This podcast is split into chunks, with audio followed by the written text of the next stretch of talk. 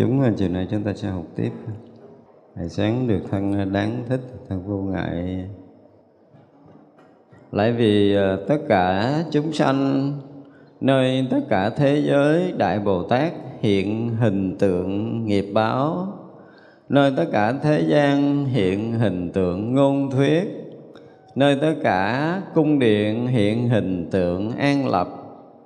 Như trong gương sáng sạch tất cả hình tượng đều tự nhiên hiện hiện, chỉ bày cho chúng sanh hạnh bồ tát. Diệu pháp, thậm thâm, các công đức, những tu hành, những hạnh thành tựu, hạnh nguyện của bồ tát, lại cũng chỉ bày cho chúng sanh thấy biết đức phật xuất thế nơi một thế giới, nơi tất cả thế giới, chỉ bày thần thông biến hóa của tất cả phật chỉ bài oai lực giải thoát bất tư nghì của chư Bồ Tát cho tất cả chúng sanh, lại chỉ dạy tất cả chúng sanh thành mãn hạnh nguyện của tất cả trí tánh của phổ hiền Bồ Tát.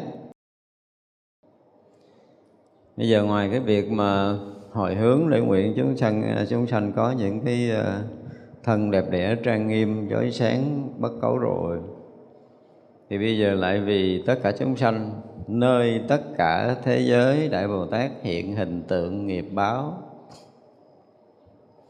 Nè, mà hiện hình tượng nghiệp báo thì không có nghĩa là hiện ra bị ờ, quả báo đau khổ mà là cái hiện hình cái thân của mình trong cõi này cũng là một cái dạng thân nghiệp. Thân chúng ta là thân nghiệp. Mà cái nghiệp thân của chúng ta là cái gì? Là quả, nghiệp quả của của những cái nhân mà chúng ta đã từng gieo tạo. Tất cả chúng ta đều có mặt ở đây. Thọ thân này là rất là nhiều cái cái nghiệp nhân trong quá khứ mà chúng ta mới có cái thân. Và mỗi một người là một cái nghiệp khác nhau, cho nên ờ, hiện lên cái diện mạo. Trước mắt là cái gì? Cái diện mạo khác nhau, đúng không? Rồi ờ, cái hình tướng ví dụ hình nam hình nữ là nghiệp của người nam nghiệp người nữ riêng rồi. Và gì? Dáng dốc cao thấp mập ốm gì gì đó. Tất cả mọi cái đều khác. Nó tóc trên đầu thôi mỗi người cũng mỗi khác. Thấy đen đen chứ nhìn kỹ cộng cộng tóc người này nó mềm hơn cộng tóc người kia. Đúng không? Nó khác nhau dữ lắm. À, thì như vậy là bồ tát lại không có nghiệp người bồ tát hết nghiệp rồi. Bây giờ mới mượn cái thân nghiệp người. Do đó là bồ tát phải ờ, phải tác ý. Chứ chính bồ tát cũng không có ý luôn nữa. Có tâm nhưng mà không có ý. Không có ý niệm gì lăng xăng, lộn xộn, hiểu biết rồi tính toán hơn thua giống như mình. Thì bây giờ phải mượn thân nè, thân nghiệp. Rồi là mượn ý nghiệp mà nó phù hợp tương ưng với loài người để xuống đây làm người. Chúng ta phải hiểu vậy đó. Chứ không phải mấy vị bồ tát là có nghiệp để trở lại thành người. Thì như vậy là bồ tát thích mượn cái nghiệp nào nữa? Thích mượn nghiệp nào thì mượn thôi, mượn nghiệp nam, nghiệp nữ gì cũng được. Thích giàu có, nghèo khổ gì cũng được rồi là mỗi cái sinh hoạt của tiếp người bồ tát cũng phải mượn hết. Mọi cái hiểu biết này nơi kia nói chung là cái gì mà nó nó trùng với cái nghiệp sinh hoạt của một đời người thì bồ tát bắt đầu mượn hết. Đó thì vậy là trong tất cả thế giới nha, ở đây mình đang nói thế giới loài người của mình thôi. Thì tất cả thế giới đại bồ tát đều hiện hình tượng nghiệp báo. Ví dụ như bây giờ xuống cái loài súc sanh thì bồ tát cũng phải ờ, bây giờ chọn là loại hai chân hay là loại bốn chân hay là loại nhiều chân loại có cánh có lông hay là, là loại không cánh không lông. Đó ví dụ vậy đó. Ví dụ như mượn hình làm loài chim câu hay là chim sẻ hay là các loại chim khác. Thì tất cả các loài mà bồ tát muốn tới để độ thì bắt buộc bồ tát phải mượn nghiệp của loài đó. Chúng ta phải hiểu điều này nó là như vậy. Thật ra là được gọi là tự tại là vậy đó, Tức là muốn lấy cái thân nghiệp của loài nào Thì tự quyền lấy thân nghiệp của loài đó. Nhưng mình không được rồi ví dụ như bây giờ mình muốn ờ, làm bốn chân mình làm không được, đúng không? Mình muốn một cánh vai, mình một không nổi.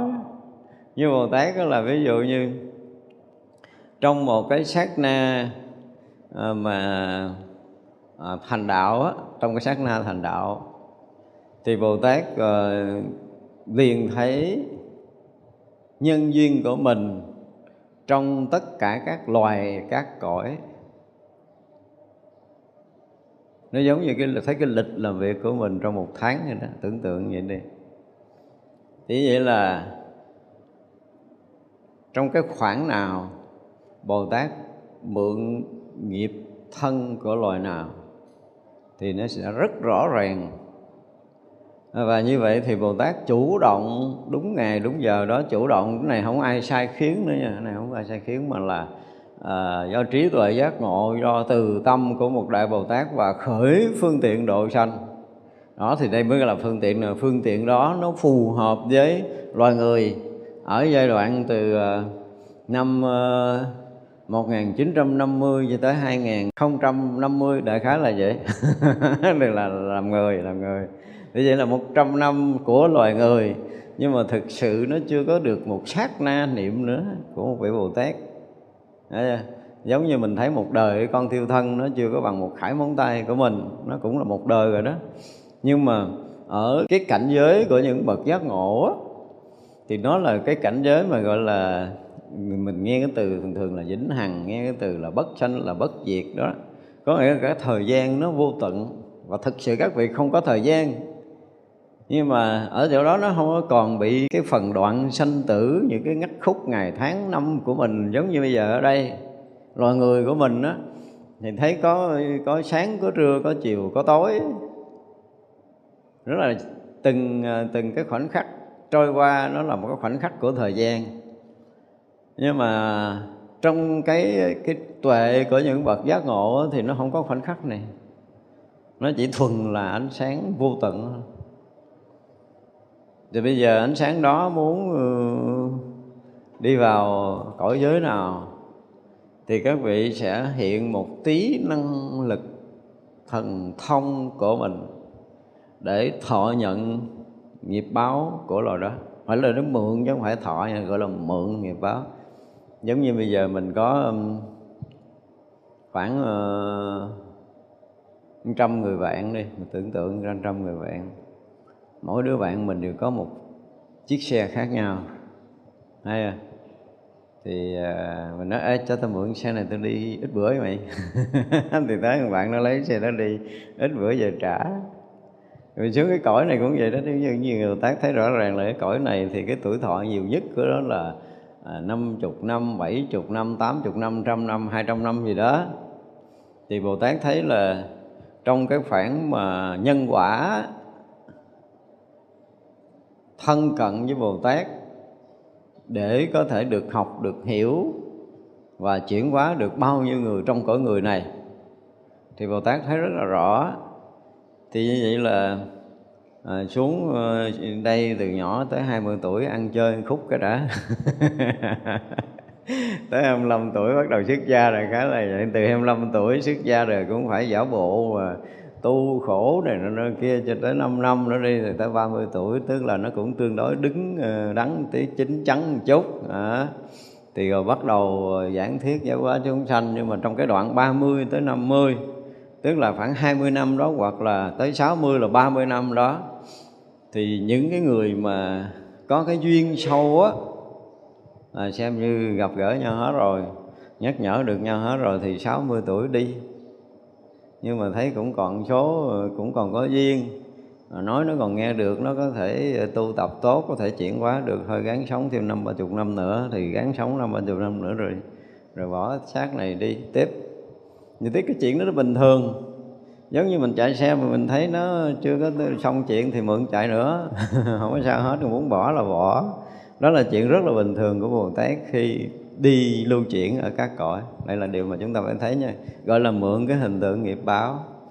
Thì cái hình thức của loài người giống hệt là nhưng mà quý vị, nếu mà chúng ta tinh tế, ở đây phải nói là rất tinh tế trong công phu thiền định và trong cái tuệ giác của mình mình sẽ nhận ra cái người này nó nó khác phạm mà chúng ta rất là khó nhận, tại vì một trăm phần trăm loài người đã là đã là mượn trọn vẹn rồi.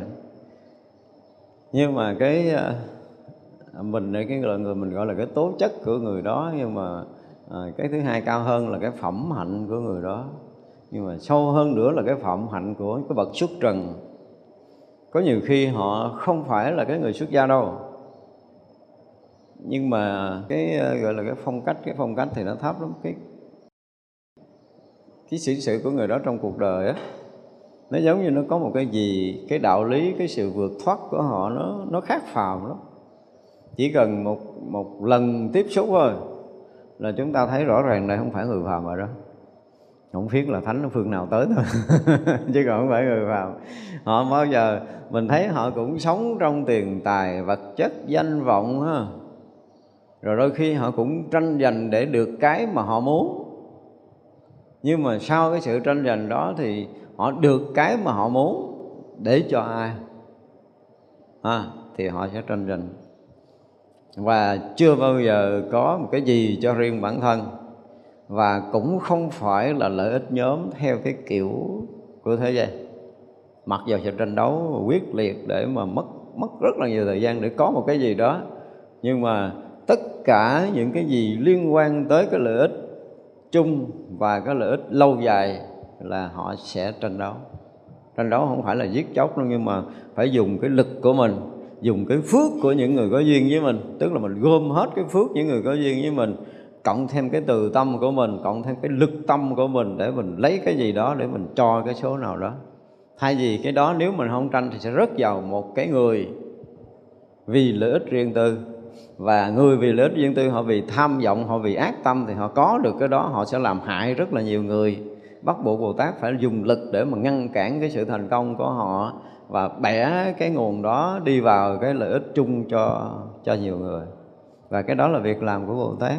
Thì luôn luôn vì lợi ích chúng sanh nhưng mà cái chính vẫn là cái việc giác ngộ giải thoát. Nhưng mà lợi ích rõ ràng là họ đặt cái lợi ích chung và lâu dài lâu dài. Không có nghĩa là làm cho thế gian này được tồn tại hay là hưng vượng lâu dài. Mà làm cho cái việc lâu dài có nghĩa là gieo cái mầm thiện tâm của một người có duyên với mình để họ sẽ nuôi lớn đời này qua kiếp nọ, cho tới được giác ngộ giải thoát. Đó là cái lợi ích lâu dài. Thì vậy là nếu như một bồ tát không làm được việc đó thì à, chỉ lợi ích trong cuộc sống cá nhân. Có được tiền tài vật chất xong rồi thì họ cũng tham chấp và họ đắm trước và họ cũng phải sinh tử tiếp, thì cái đó không phải là việc làm của Bồ Tát rồi. Thật ra là mượn nghiệp người nhưng mà thể hiện được cái đạo lý giác ngộ. Cho nên chúng ta thấy là ở đây nói là nơi tất cả thế giới, Đại Bồ Tát hiện hình tượng nghiệp báo là vậy. Tất cả thế giới luôn chứ không phải thế giới loài người của chúng ta đâu nên tất cả thế gian hiện hình tượng ngôn thuyết, Đương nhiên là à, ở trong thế gian, ở trong loài nào thì các vị sẽ sử dụng cái ngôn thuyết của loài đó không nói khác hơn được, mặc dù là biết nhiều nhưng mà không không cần ở ờ, loài đó nói chuyện ờ, loài đó chơi thôi. Không không có nói dư ha. Rồi đó là nơi tất cả cung điện hiện hình tượng an lập. À, cung điện ví dụ như là cái gì? Một là những cái điện thờ. Thì họ hiện một cái dạng tướng nào đó để làm yên ổn an lập ở cái vùng đó. Hai là họ đã hiện trong những cái cung điện đều là những cái nơi của những người tôn quý ở, ví dụ như vua, chúa ở trong cung điện hay là những đại đại quan ở trong cung điện. Và họ làm người vua, làm vua, làm chúa trong những cái cung điện đó thì họ sẽ sao? Họ sẽ an lập thiên hạ, tức là dùng cái lực, dùng cái quyền của mình để làm lợi ích, làm yên ổn cho cái cái chúng dân ở dưới họ. Thì như vậy là ở cái dạng dân bình thường họ không có chức quyền, thì họ cũng có cách để làm cho người ta quay về với chánh pháp. Ở cái cái vị trí cao tột thì họ cũng làm cho tất cả những người đó được yên ổn, an lạc, thanh tịnh và quay về chánh pháp. Đó là cái cách của bồ tát là như vậy. Thì nó giống như cái gương trong sạch hình nào tới hiện hình đó. Cái này mới là cái độc đáo nè ha. Mình đẩy cái gương thì mình biết rõ ràng là mình đi vừa tới gương mình lú một phần mặt mình á, thì nó sẽ hiện phần mặt lúc tới lỗ mũi hiện tới lỗ mũi đưa nguyên cái mặt thì nó hiện nguyên cái mặt rút ra thì nó biến mất. Mình đưa nguyên bàn tay hiện bàn tay đưa một ngón tay hiện ngón tay mặt trước ngón tay thì hiện ngón tay mặt trước mặt sau thì hiện mặt sau. Tức là rút ra thì gương đó nó không có lưu cái bóng của mình lại. Thì ở nơi bồ tát nó cũng giống như vậy. Thì hiện tại là nó đang nơi tâm bồ tát đang ờ, hiện cái nghiệp của người thì trong giai đoạn đó là sống trọn vẹn nghiệp của một người, loài người, xong rồi mất. Nơi tâm không có lưu dấu tích của nghiệp người nữa nha. Không có. Nhưng mà loài người của mình là sao? Ví dụ như bây giờ mình ở đây nè. Mình có mất đi. Mình không có thoát ra khỏi nghiệp người được. Nếu như, ở đây tôi dùng nếu như nếu như mình không đủ phước để lên trời không có thiền định đủ để lên cõi trời, vượt hơn cõi người. Đó. có nghĩa là cái gì mà vượt hơn cõi người là mình mình không có. Thì vượt hơn cõi người, một là chúng ta làm phước rất là lớn. Tức là chúng ta phát tâm, chúng ta cúng dường đại tăng, chúng ta lo lắng cho đại tăng, đại chúng, gì lớn lắm á. Thì cái phước đó nó có, hoặc là trong số đại tăng mà chúng ta phát tâm cúng dường, có một vị bồ tát nào lẫn ở trong đó? Một vị thôi nha, một vị thôi là đủ để chúng ta lên cõi trời rồi. Thì đó là những cái phước đó, hoặc là chúng ta công phu, chúng ta đạt được những cái định như sơ thiền, nhị thiền, tam thiền, tứ thiền, chúng ta vọt lên khỏi cõi người. Ngoài hai cái đó ra thì chúng ta không thể nào vượt hơn cõi người được. Đừng có mơ. Thành ra là có những người vẽ cái bánh vẽ to tướng sẽ đưa đưa ai nó đi lên khỏi cõi người. Xin lỗi rồi có nói chuyện lộn xộn như vậy. À, còn ngoài ra là chúng ta không có phạm những cái mà phải uh, phải xuống cái tầng thấp hơn loài người. Quý vị biết là cái cái tầng tâm thức loài người chúng ta thấy vậy chứ cũng khó phá vỡ. Phá vỡ để vượt lên cũng đã khó mà phá vỡ để tụt xuống cũng không phải dễ ở cái khoảng người của chúng ta đó, thì khi chết là cái tâm thức chúng ta vẫn luôn là người, chúng ta không bị xuống thấp đâu. Trường hợp chúng ta mê đắm, dục vọng quá, cứ là khởi dục lên là muốn thỏa mãn.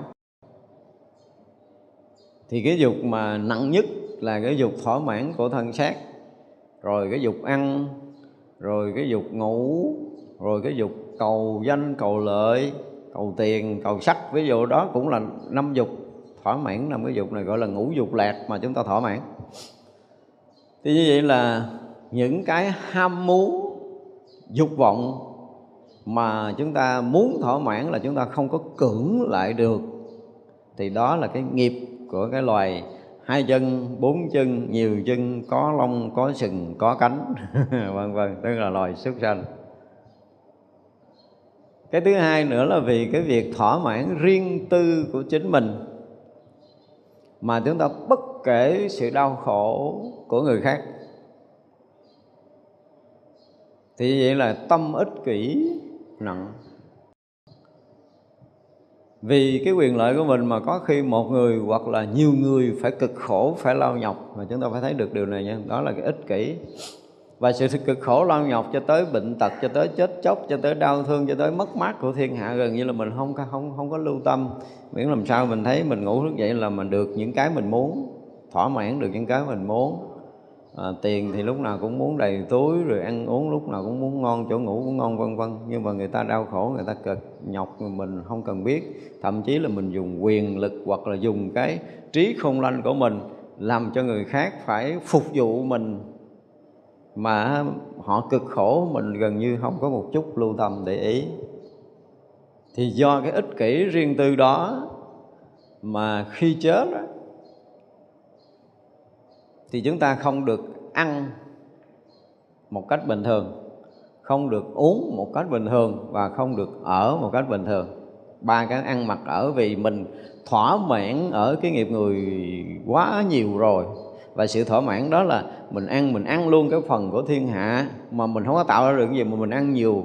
Và thỏa mãn cái ăn uống rồi, thỏa mãn cái mặt rồi, cái nơi ở của mình, nơi ăn chốn ở, ăn mặc của mình mình thỏa mãn mà mình bóc lột, mình à, lừa lọc gì gì góp bóc gì gì của mọi người. Thì vậy là khi bỏ cái thân này rồi á, thì chúng ta, nghiệp đó nó sẽ hiện ngược trở lại. Ăn quá, đúng không? Bây giờ ăn không được. Uống quá rồi, giờ hết uống được đó, giống như là hiện cái hình tướng của một cái loài quỷ đói, cường cổ thì bằng ngay kim thôi. Mỗi lần mà quý thầy ở đây mà cúng hoặc các chùa cúng là phải tụng cái chú khay yết hầu, thì cơm mới được nuốt vô. Còn hông thì cái họng nó còn nhỏ hơn cái cây kim nữa. Cái cần cổ nhỏ hơn cái kim. Cái bụng thì như cái trống trầu to đùng. Mà thấy thức ăn thì lửa cháy ngùng ngục cho nên vô miệng nó nuốt không được, nó cháy miệng, cháy họng của mình, nhưng mà nuốt không rồi. Còn thấy nước thì nó nó biến thành giống như là pha lê một cái loại mũ cứng là nuốt cũng không được. Còn ở thì là không có dễ gì có một cái gốc cây đàng hoàng để ở núp để che mưa cho nắng cũng không có nữa. Thì ăn mặc ở mình đã cướp của người ta, bây giờ là tất cả mọi cái đều là ngược lại là mình sẽ thiếu thốn cùng tận.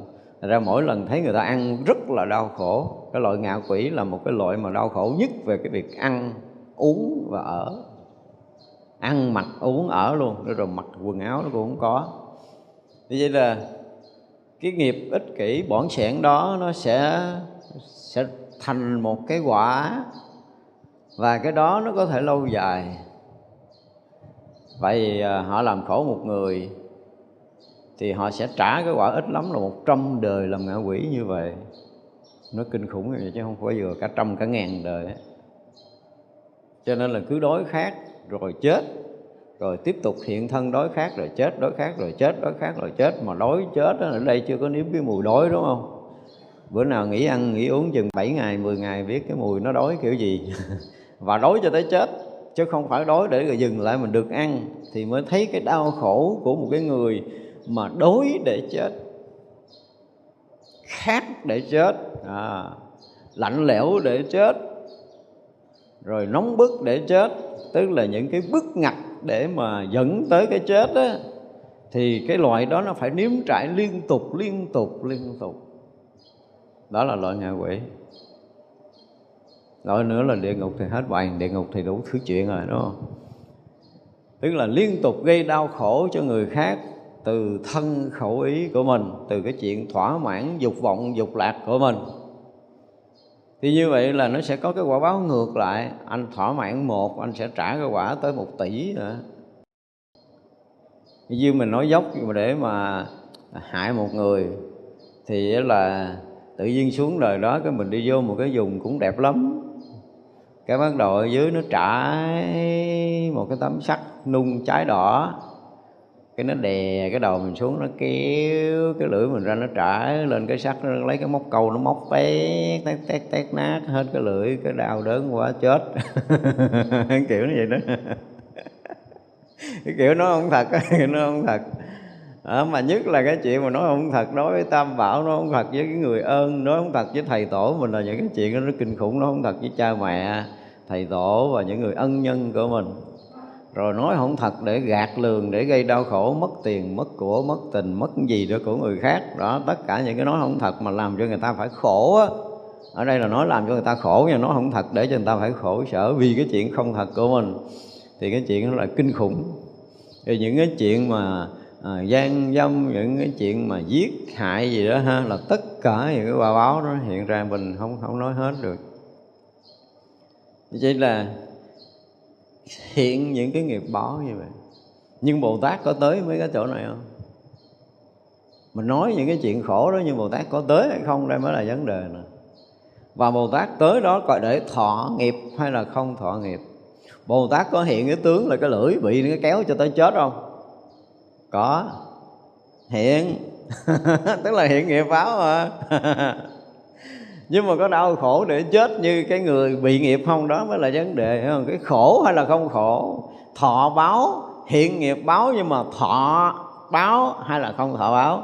Thọ báo thì đau khổ mà không thọ báo thì không đau khổ, hiểu chưa? Nhưng mà vẫn hiện cái tướng để người bên cạnh thấy, trời đất ơi, cái ông này ông cũng bị móc lưỡi rồi cho tới ông chết giải đạch đạch đạch đạch, ông chết à. Ví dụ vậy đó. Thì vậy là chúng sanh trong cái vùng đó nó cũng thấy người này cũng đồng, vậy thì cũng đồng cảm với nhau rồi bồ tát sau khi cũng hiện cái tướng bị kéo lưỡi chết đi cái sống lại không có cái khoảng mà gọi là nghỉ xả hơi mấy phút đó, đó. thì mới nói mới kể cho mấy thằng chung quanh đó nghe là mày biết không tao bị như vậy là hồi xưa tao nói láo với sư phụ tao hoặc là tao nói láo với mẹ cha tao hoặc là tao nói láo với ân sư của tao à, cho nên bây giờ tao bị như vậy thì thôi tao nguyện là đời này kiếp này và mãi mãi những kiếp sau tao không nói láo nữa. Tao hướng về sư trưởng, tao sám hối, hướng về cha mẹ, tao sám hối hay đại khái gì đó. Thì cái lúc nghĩ xả hơi đó mấy thằng kia nó nghe nó, mình cũng giống như nó đó. Đúng không? Thì sau khi mà anh sám hối rồi cái anh biến mất. Tức là anh thoát, đúng không? Thì mấy cái anh kia cũng bị giống như vậy, cái anh cũng bắt trước rồi anh cũng sám hối rồi nọ, cái cũng được thoát. Đại khái là vậy. Thì vậy là cũng phải hiện tướng nghiệp báo, nhưng mà không thọ báo. Rồi mình hay muốn nói cái chỗ này. Cho nên tất cả những cái chuyện đau khổ giống như là bây giờ họ hiện làm người mình đi. Cái là bây giờ có người lại ờ, gạt hết tiền, hết của. Cái nghèo đói, lang thang ờ, không có cơm ăn, không có áo mặc, không có nhà ở, đói rét rồi nọ, lết la ở ngoài đường, xin từng bữa cơm ăn. Đó thì vậy là cái số mà cũng lết lết, sinh ăn ở ngoài thiệt giả thì không cần biết, nhưng mà lâu lâu rồi nó cũng hội họp lại, nó cũng uống trà, nó cũng uống rượu rồi đại khái như vậy. Cái ông này cũng lết lết lại thì vậy là ngồi uống trà, ngất qua ngất lại với nhau hồi nói chuyện thông cảm hồi có mới kể là tao cũng bị như vậy, tao cũng bị cướp giật như vậy, nhà tao cũng bị như vậy, sự nghiệp tao như vậy, mà bây giờ tao như vậy dân dân dân thì tao cũng ờ, nhớ là đó, Phật dạy là tao tạo cái nhân đó, giờ tao bị cái quả như vậy, thì tao bây giờ cũng ăn năn sám hối tao rồi, đại khái nó nói gì đó. Cái mấy thằng này nó nghe. Nó nghe thì bắt đầu nó cũng bức trước thấy cha này sao đây khi mà vất vả gian tuân khổ sở sám hối xong xuôi rồi thấy cuộc sống nó khác đi tốt hơn thì đằng này bắt chước. Chứ bây giờ mà ông thầy xuống lết lết với mấy cái đám xin ăn mà nói chuyện kêu nó sám hối hơi bị khó rồi nha. Khó thiệt chứ không phải dễ đâu. À, chưa chắc gì ông thầy dám vô cái bàn nhậu ngồi nhậu cà lẹt cà quẹt với nó. Là không được mấy ông thầy chưa chắc làm nổi nhưng mà mấy cái vị bồ tát có thể làm được những chuyện như vậy. Bồ tát ẩn thân hiện cái nghiệp đó nhưng mà không thọ cái báo đó hiện nghiệp nhưng mà không thọ báo đây mới là cái chuyện tuyệt vời của bồ tát. Tức là tự do có thể hiện tất cả các nghiệp. Đây được gọi là đồng sự nhiếp của bồ tát mà cái hạnh cực kỳ khó tu. Không mà với rồi người mình thì khó với bồ tát thì không có. Ấy không có là mình đó thì đụng chuyện là một là thọ khổ hai là thọ vui thấy không? Nhưng mà các bồ tát ví dụ thọ khổ thọ vui như mình là không có dính vô. Thọ thân à, mượn thân nhưng mà không có thọ báo cái đây là một cái khác nha. Mà đây là một cái chuyện khác biệt hoàn toàn với lời người của mình. À, ra ví dụ như mình à, mình thấy à, vị đó có một người thân chết họ cũng khóc quá trời quá đất luôn. Hiểu không? Nhưng mà dòm sâu trong mắt không thì tỉnh quẹo à. Ra nước mắt nhưng mà tỉnh. Không này không phải giả bộ nha cũng phải xúc động cũng khóc đàng hoàng như một người khóc bình thường như vậy đó nhưng mà nhìn cái thần thái á, cái thần thái yên tĩnh và nó không có nếm không phải là cái khổ nhưng mà hiện cái tướng khổ nhưng mà không có thọ khổ ở nơi tâm thì chuyện đó chỉ có ông biết à chứ là những cái vị bồ tát thực sự rồi nhìn sâu trong mắt cha này cha này chắc khóc thiệt nhưng mà tôi không thấy chả khổ. À, cho nên cũng hiện cái quả báo buồn nhưng mà thật sự là không có khổ. Buồn thì có buồn nhưng mà cái tướng buồn nhưng mà thật sự cái khổ trong cái không có ra như vậy là hiện cái tướng nghiệp báo, nhưng mà không có thọ báo. Ở đây là cái mà chúng ta phải hiểu. Các vị bồ tát luân chuyển trong sinh tử đều như vậy. Ví dụ như bây giờ, hả, tưởng tượng nằm trên một cái tấm sắt mà nó nung đỏ là đã phỏng cháy hết chịu nổi rồi, đúng không? Còn là cột hai tay, hai chân kéo cái lưỡi dài ra, lấy móc câu, nó móc nó vào vào cho nó tét cho tới khi đau đớn, giải chết là kinh khủng lắm á. Thì mấy ổng cũng giả bộ bị đè, rồi giả bộ cũng là bị kéo lưỡi ra, rồi cũng giải đạch đạch chết nhưng mà không có đau giống giống như mình. Mình bị là mình đau tới chết. Nhưng mà các vị cũng thọ cái hiện tượng đó, nhưng mà báo để mà gọi là đau khổ là không bao giờ có. Thành ra là khi mà hiện các cái hình tượng ở trong các cõi, rồi dùng cái ngôn ngữ của các cõi hoặc là dùng cái tướng an lập cho các cõi xong á, thì các vị là trong đoạn nào, trong đoạn nào thì hiện rõ cái đoạn đó thôi. Xong rồi là mất bóng giống như cái cái gương để trước mặt mà mình đưa tay vô, hiện bóng tay mình lấy ra là mất liền nha. Mất liền, không có lưu dấu gì đâu.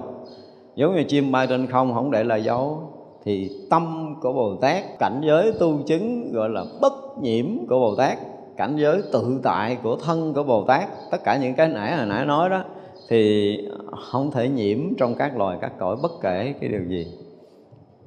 Chỉ là hiện cái tướng để để gọi là cứu độ thôi ví dụ thấy có nhiều khi á mình thấy uh, giống như lỗ vốn ờ, làm chuyện lỗ vốn mà một đời đi xuống để mà thay đổi cái một người thôi. Một người thôi à, mà phải mất mấy chục năm. Mà rõ ràng chỉ chỉ giải quyết một một nghiệp của một người đó thôi. Phải mất mấy mươi năm. Còn những chuyện khác thì không quan tâm đâu ồ. Tại vì cái khoảng nhân quả đó đó là họ sẽ gặp gỡ cái duyên cũ và họ sẽ chuyển hóa cái duyên đó. Và nguyên cái đoạn đó chỉ chuyển hóa cái duyên đó thôi còn những cái kia là phụ thôi.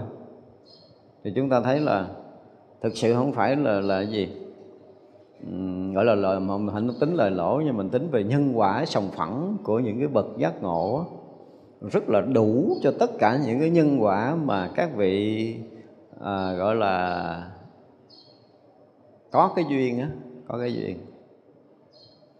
Và gần như tất cả những cái duyên dù lớn dù nhỏ mà có liên quan thì gần như bồ tát đều đủ tâm đủ tầm đủ sức không bao giờ thiếu bất kỳ cái duyên nào điều chuyển hóa được hết, điều chuyển hóa được hết, đó là cái chuyện của bồ tát làm gần như không bỏ qua bất kỳ một cái duyên nhỏ nào để có thể cứu độ chúng sanh. Rất rất là tận tụy, rất là tận tụy. Không có phải như mình mình làm thấy khó khó rồi mình dẹp qua một bên, làm chuyện khác. Bồ tát không có chuyện đó đâu, không có chuyện đó. Tại ra những cái cõi mà khó khổ nhiều khi ví dụ như bây giờ trong cái số mình đi nha mình à, tu ờ, mình có thần thông đây đại khái có thần thông. Rồi cái mình có khả năng biết là người này chết, rồi sanh đâu sanh đâu sanh đâu đúng không? Thì chúng ta, đời này có một người bạn tu của mình mà mình không có biết tới cái chân tướng của họ là bồ tát.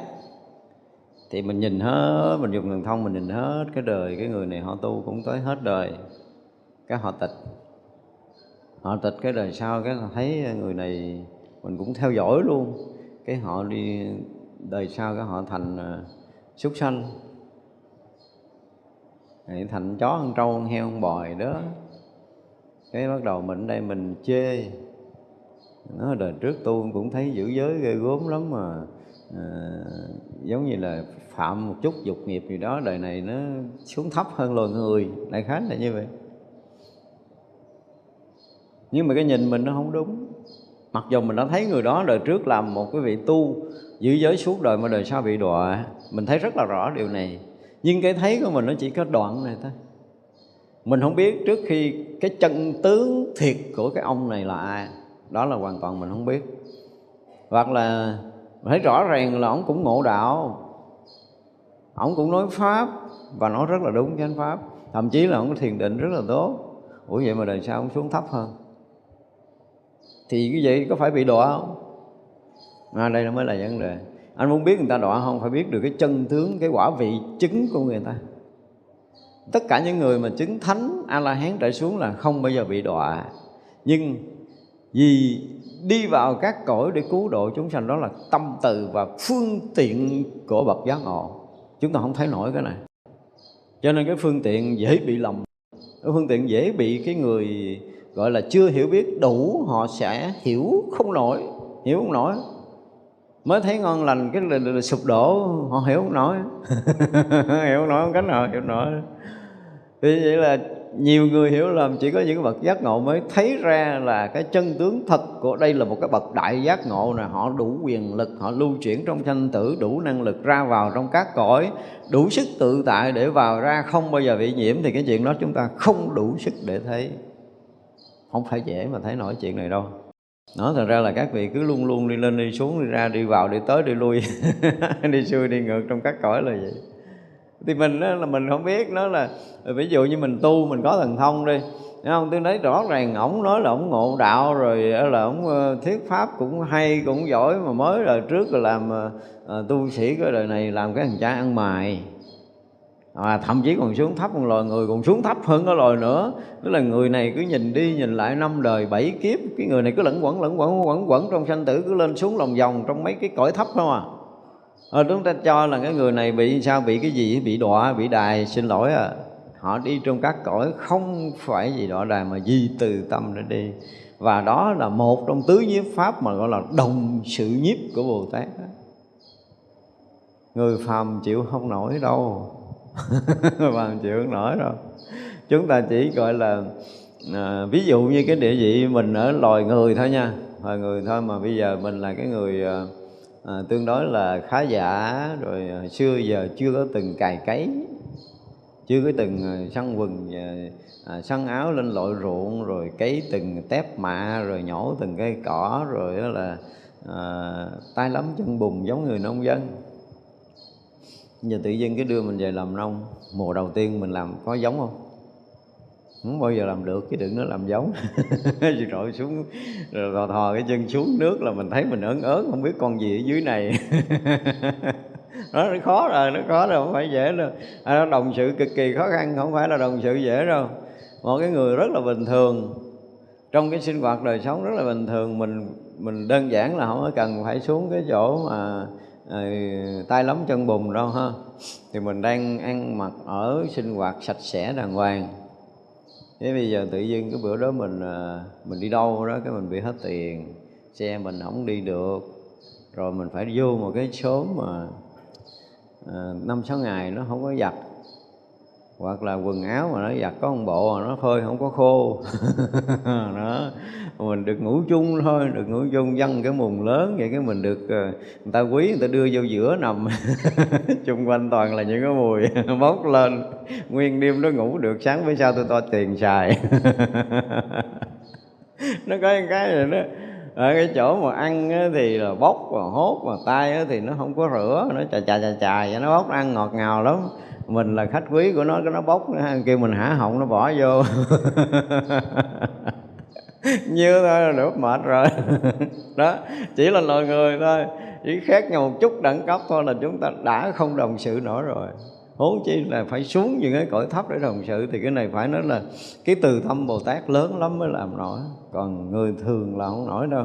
Cho nên là bốn cái nhiếp pháp của bồ tát là phải nói là một trong những cái hạnh lớn của những cái bậc giác ngộ và họ đủ họ sức tự tại của họ nó đủ lớn rồi.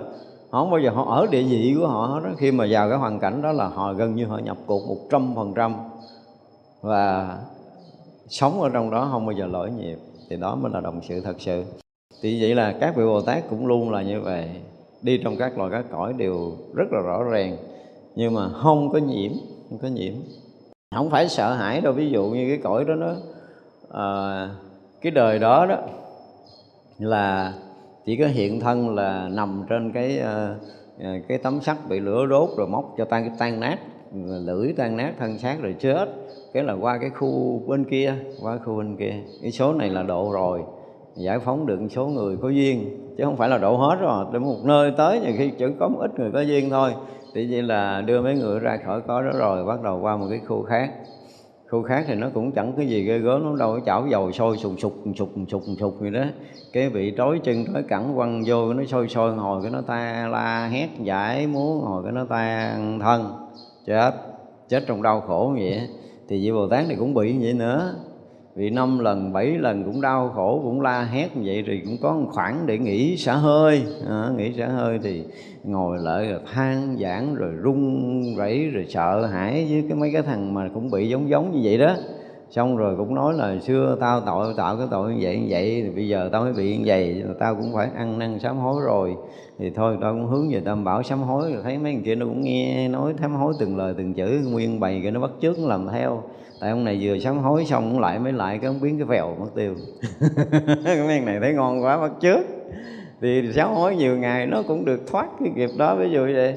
Như vậy là cứu được một cái nơi này là phải tới nơi đó. Có nghĩa là những cái chuyện đau khổ nhất trong tất cả các loài, các cõi bồ tát cũng đều tới đó để đồng sự, để cứu được những loài đau khổ ở trong đó đi ra.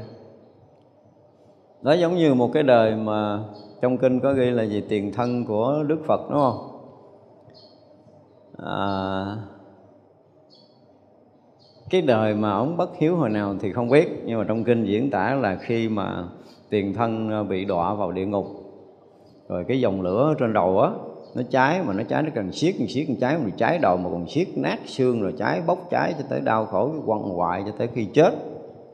Chết đi rồi sống lại dòng lửa tiếp tục cháy nữa. Thì lúc đó đó mới nhớ lại là do bất hiếu với cha mẹ mà sanh ra cái tội này thì cái vị đó bắt đầu ờ, phát nguyện là xin sám hối tất cả những cái tội báo bất hiếu. Và xin thế gian đừng có ai còn bất hiếu nữa. À, tất cả những tội bất hiếu xin dồn hết về để cho một mình vị đó thọ cái báo đó để là tất cả chúng sanh trong cái cõi này họ được uh, thoát hết cái nghiệp báo uh, của cái tội bất hiếu và họ được sanh làm một cái loài nào đó để gặp Phật pháp tu hành.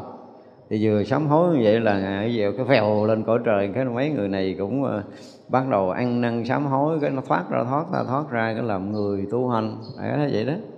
Thì tiền thân Đức Phật cũng đã có cái chuyện đó. Tức là cái thời làm Bồ Tát ngài cũng đã hiện thân làm những cái việc như vậy.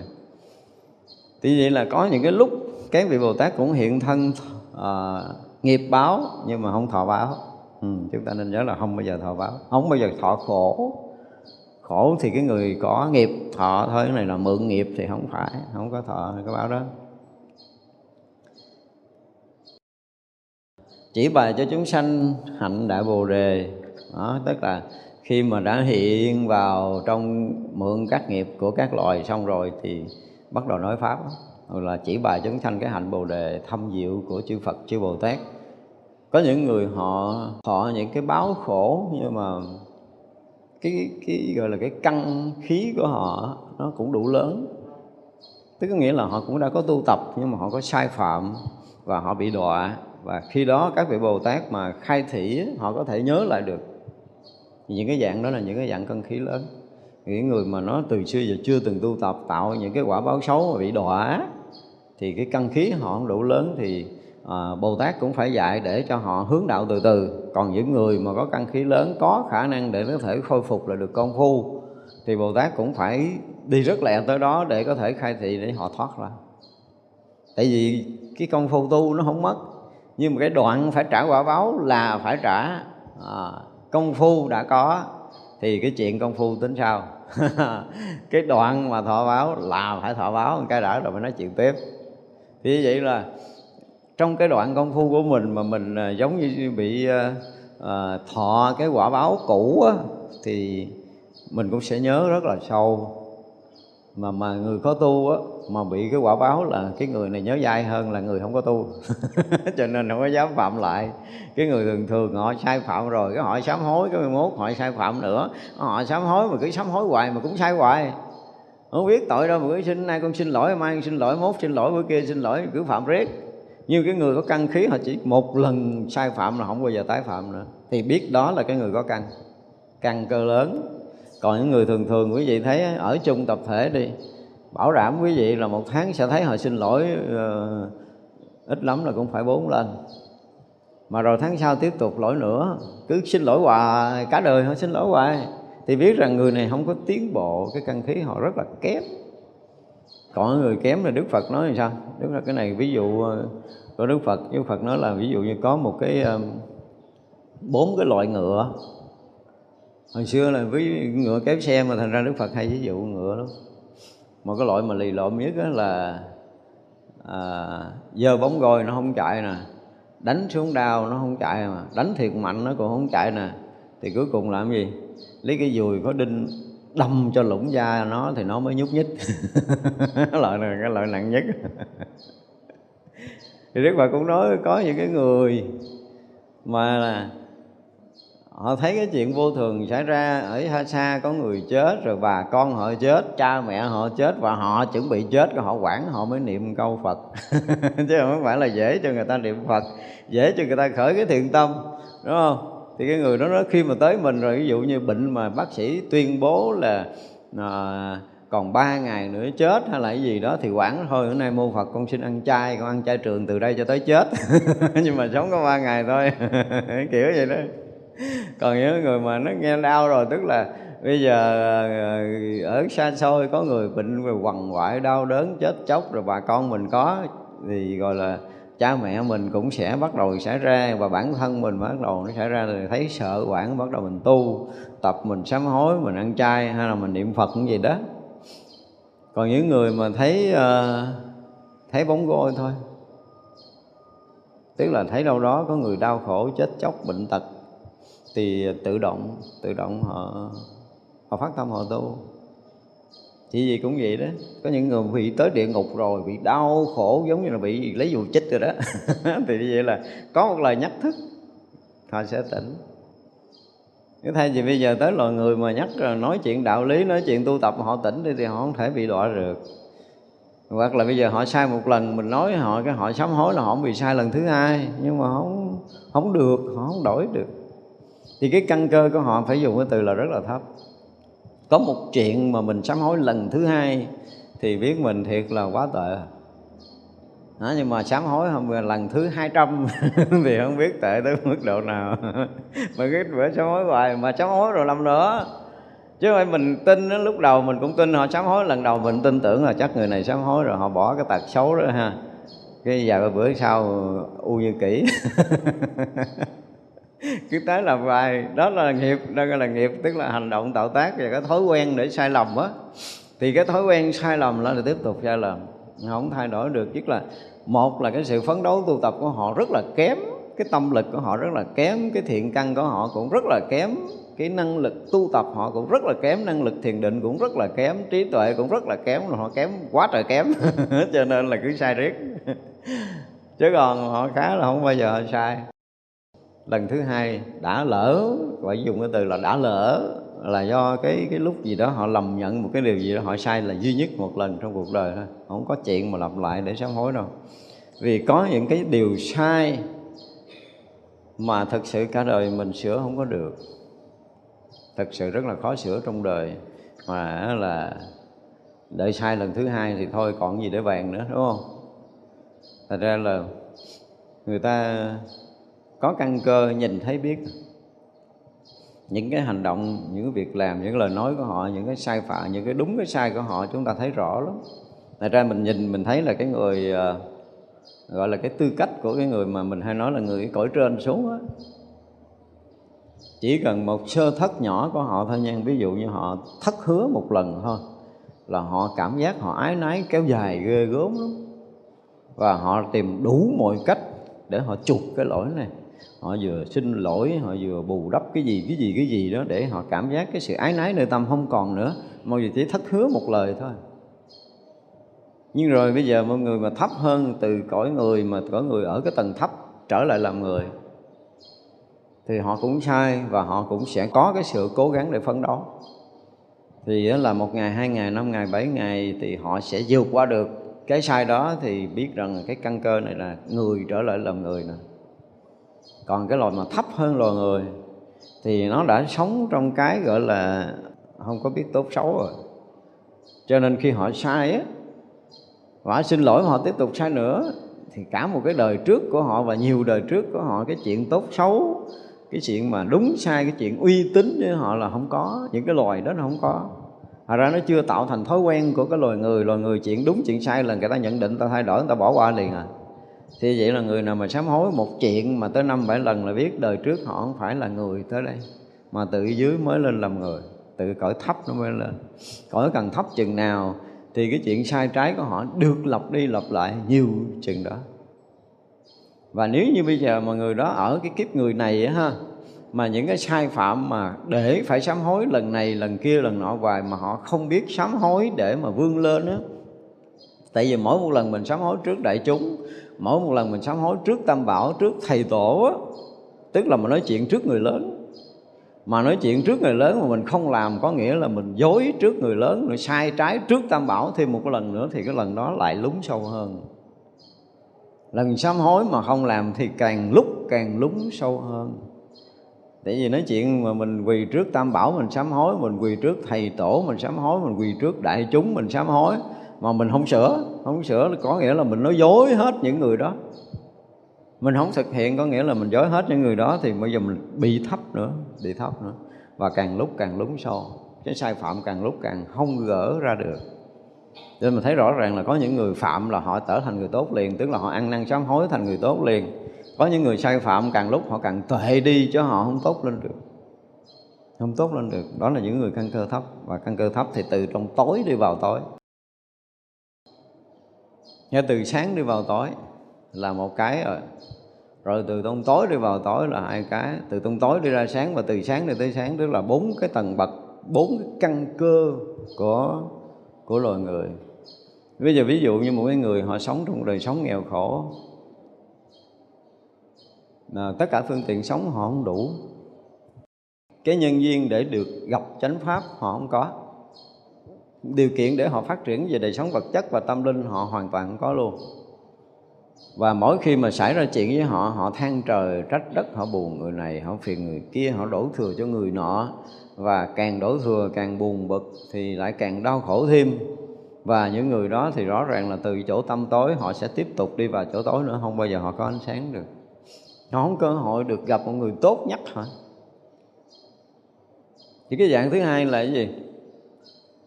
Hỏi đời sống tương đối tốt rồi. Do cái chuyện ăn chơi buông lỏng không có tu hành cho nên là, là à, mất uy tín là một sự nghiệp sa sút là hai rồi người thân không còn rồi ba rồi thậm chí là nghèo đói.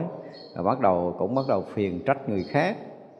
Rồi chê chửi cuộc đời. Và trong tâm đầy những phiền hận đầy sự trách móc đầy sự ganh đua. Vậy vậy thì biết là người đó sẽ chết đi đâu à đó, từ cái chỗ mà thấy rõ ràng là đời sống yên ổn.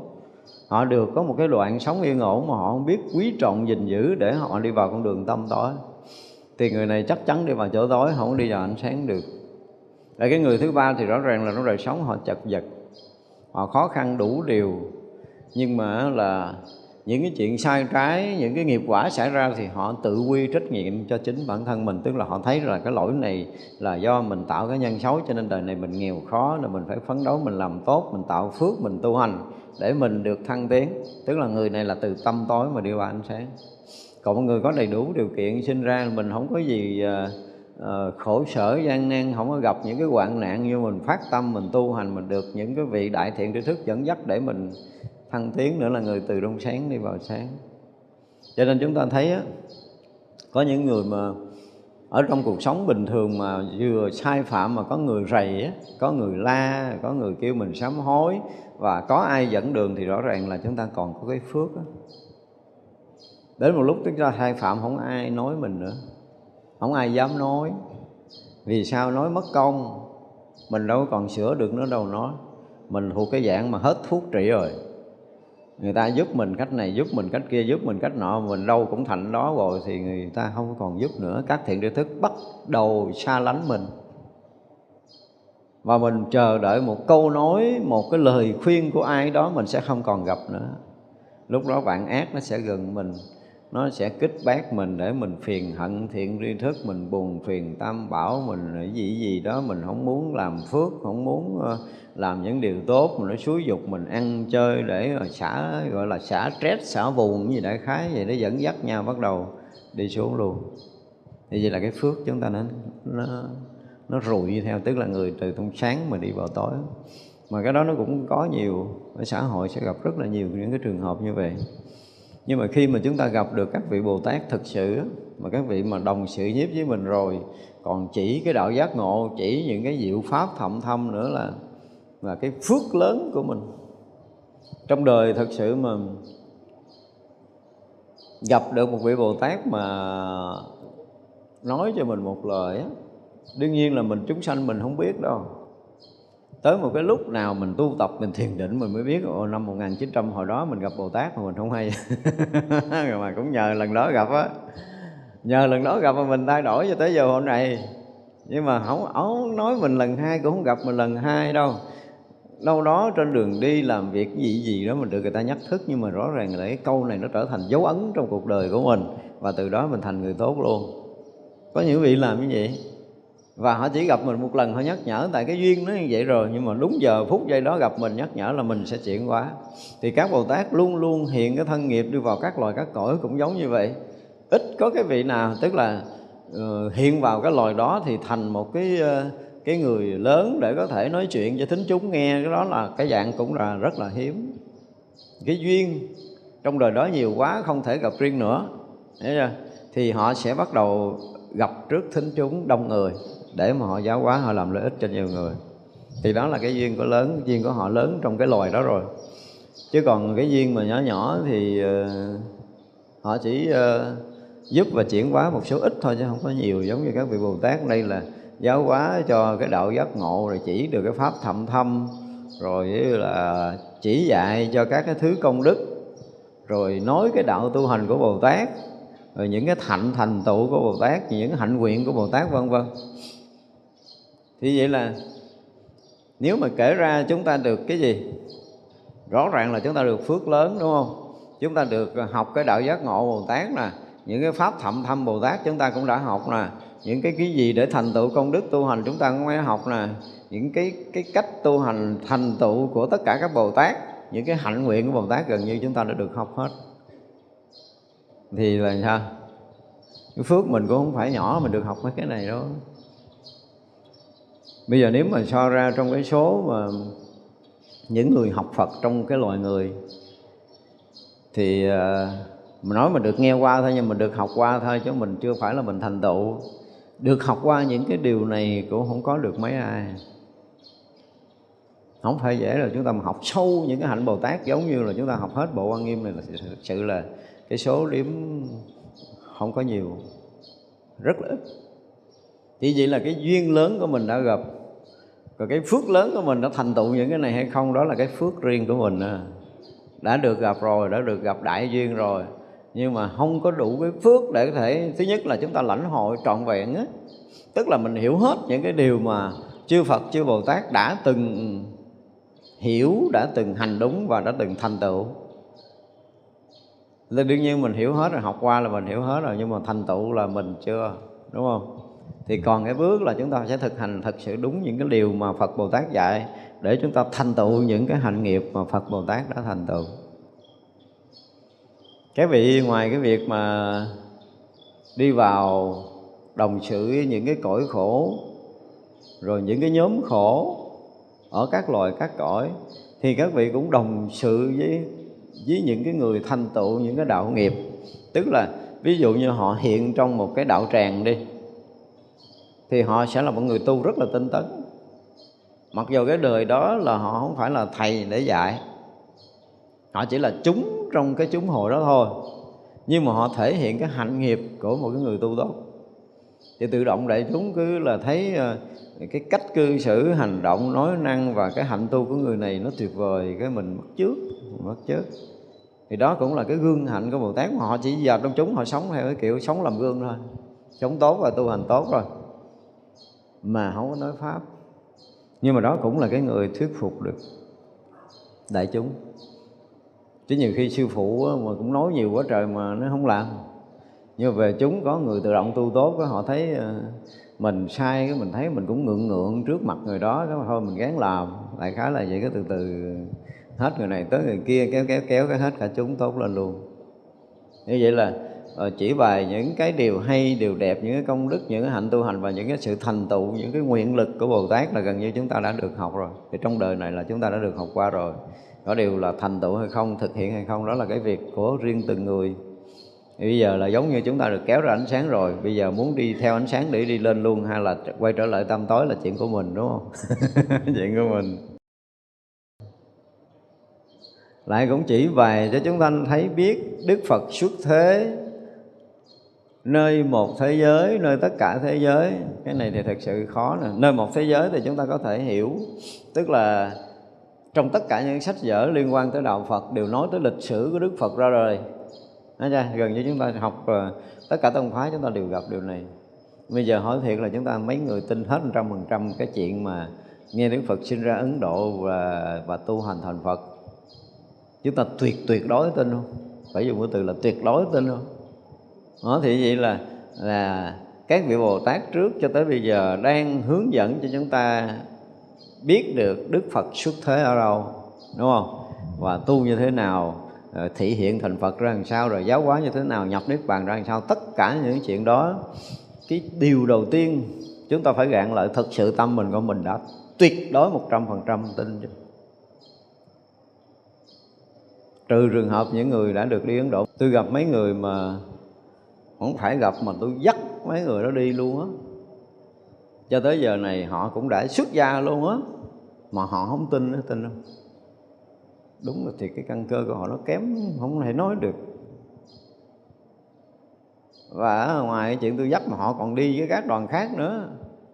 Vậy mà bây giờ đã xuất gia trong hàng ngũ, xuất gia mà vẫn không tin không tin cái chuyện đó, thì thiệt là hết bạn mấy người này không biết thuốc nào chữa nữa nó có những người tệ vậy đó đương nhiên là những người chưa từng đi ấn độ mà học lịch sử hoặc là đọc sơ sơ một lần họ không tin. Xin lỗi quý vị nhưng là hồi đó đúng là xuất gia cả một năm mấy sau á. Và tôi đọc cái sử đức phật uh, tới lần thứ năm. Đương nhiên là cái tâm muốn đi đảnh lễ nó bắt đầu nó lớn vì đọc tới lần thứ năm mình dùng cái từ là mình bị chấn động thật sự thành ra ở đâu đó tôi hay nói tôi nói là à, bắt buộc tất cả những người tu theo phật một năm phải đọc lịch sử đức phật một lần. Chúng ta phải kiếm cái quyển lịch sử nào mà viết rất là tỉ mỉ rất là kỹ lưỡng rất là chính xác về lịch sử của đức phật chúng ta nên đọc để xây dựng niềm tin cho nó thật vững. Ví dụ mà không vững cái niềm tin đức phật đó, thì thiệt là đời này mình sống ổn á. Chưa nói tới cái chuyện khác rồi mà quý vị không có tuyệt đối tin Đức Phật. Bằng tất cả những cái chuyện đã kể trong lịch sử và ngay cả tiền thân Đức Phật. Đó ví dụ như nãy mình kể cái chuyện tiền thân Đức Phật là hiện vào địa ngục và đau khổ rồi phát nguyện để thoát ra đó thì vừa nghe qua là mình bị chấn động mình tuyệt đối tin với cái hạnh nguyện của Bồ Tát như vậy. Đó, ngoài cái chuyện cuộc đời Đức Phật ra thì những cái chuyện liên quan tới tiền thân của Đức Phật chúng ta gần như là phải tuyệt đối tin và đọc. Gần như là mình bị chấn động từng chuyện từng chuyện từng chuyện. Mình rất là xúc động mình rất là kính ngưỡng mình rất là thương cái hạnh Bồ Tát. Để cho tới khi thành tựu Đức Phật á, thì chúng ta thấy rõ ràng là mỗi đời mỗi kiếp sanh ra làm nó có một cái đời ờ, sanh ra làm khỉ sanh ra làm nai. Mà để độ cái bầy khỉ đó thôi độ cái vị nai thôi mà các vị Bồ Tát cũng phải xuống, chứ không phải là nói chuyện là đồng sự nhiếp tới mấy cái cõi của thánh, rồi mấy cái cõi ngon lành cũng có, xuống mấy cái cõi thấp thiệt. Nhưng mà dẫn dắt và quy hướng cho tất cả các loài đó. Và những cái điều đó mình tuyệt đối tin vì cái hạnh của Bồ Tát phải làm tất cả những cái việc khó khổ mà người thế gian không thể làm được, mà Bồ Tát làm. Cái chuyện mà liên quan tới bầy khỉ thì ờ, đời đó tiền thân của Đức Phật xuống làm khỉ. Và cũng may là sống trong cái loài khỉ đó thì mấy con khỉ khác nó tin, thì giống như trở thành khỉ chúa hay đó. Mà cái vùng đó nó chỉ có một cái đầm lầy thôi. Tất cả các loài thú khác đều tới đó để uống nước. Và cái đầm lầy đó rất là nhiều, cá sấu cứ là thò cái mỏ con nào xuống là bị hốt con đó. Khỉ cũng bị chết rất là nhiều thì trong cái chuyện kể ra là con khỉ chúa đó ví dụ nha trước khi cái bầy nó xuống là nó ở trong một cái cây nó quan sát hết cái hồ đó hiểu chưa? Thì nó cho từng à, từng con xuống. À, nó ra dấu hiệu nào đó thì con đó mới được tiếp cận bờ nước. Và nghe cái tiếng hét một cái là phải vọt nhưng mà có nhiều con vọt cũng không nổi cũng bị cái xấu phập chết. Thường khỉ nó phải nghĩ tới một cái chuyện là làm cái gì ở xa xa hút cuối cùng thì ở trong cái cái rừng nó có một cái loại cây giống như cái cây gì ta? Cây cây sậy của mình á. À. thì à, thọt cho cái ruột nó bọng rồi bắt đầu ngậm mới đưa xuống nước hút. Từ đó sao là cái bầy khỉ nó không có bị à, bị chết bởi cá sấu nữa ví dụ vậy. Đó thì một đời đó xuống chỉ làm cái chuyện đó đương nhiên là phải dẫn dắt bầy đàn đó ăn. Rồi là cũng giúp con lớn giúp con nhỏ chứ không có cắn xé như mấy cái bầy khỉ khác. Nó phải sống tốt những bầy khỉ khác, bắt đầu nó được đông đông, càng lúc càng đông thì thì làm loài khỉ để gieo duyên một đời giống như vậy. Nhưng mà tiền thân đức phật vẫn phải làm. Mà những cái chuyện này kể ra nó giống như là một cái chuyện quyền thoại, một cái chuyện gì chứ nó không có dính gì. Nhưng mà thật sự nếu một người mà gọi là có cái căn cơ tốt đối với đạo phật á, vừa nghe cái này tin tuyệt đối. Tiền thân đức phật đã từng làm những cái chuyện như vậy cho nên nếu mà cái nền tảng mà thực sự á, ở đây tại vì bồ tát chim vô cái chuyện là phải nói cho chúng sanh về, cho biết cái cái đức phật xuất thế như thế nào. Thì như vậy là mình ở loài người và mình được học, được hiểu trong lịch sử của loài người của mình có một đức phật xuất thế, tức là xuống thế gian của mình, xuống làm người như mình và tu hành thành phật.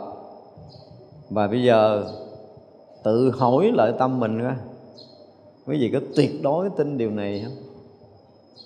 Tại vì khi mà học phật mình gọi là học cái lớp mà sơ đẳng đó, gì đó sơ sơ đẳng phật học giáo pha thư gì đó thì có đức phật là cái người có lịch sử và có sự thật.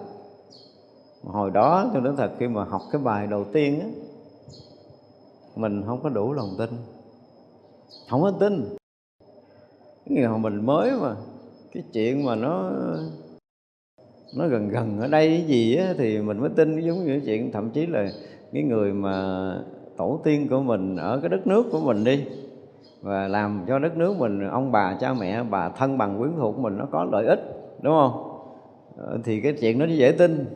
Còn cái chuyện mà lịch sử của mấy ngàn năm về trước với mình nó là một cái gì nó mơ hồ. Kiểu mà con nít cũng cà chớn cà chạo chứ đâu phải là người bình thường. Là ra lần đầu mình à, à, học giáo pha thư mình cũng học chữ hán rồi mình dịch ra tiếng việt nhưng mà không biết có thiệt không ta?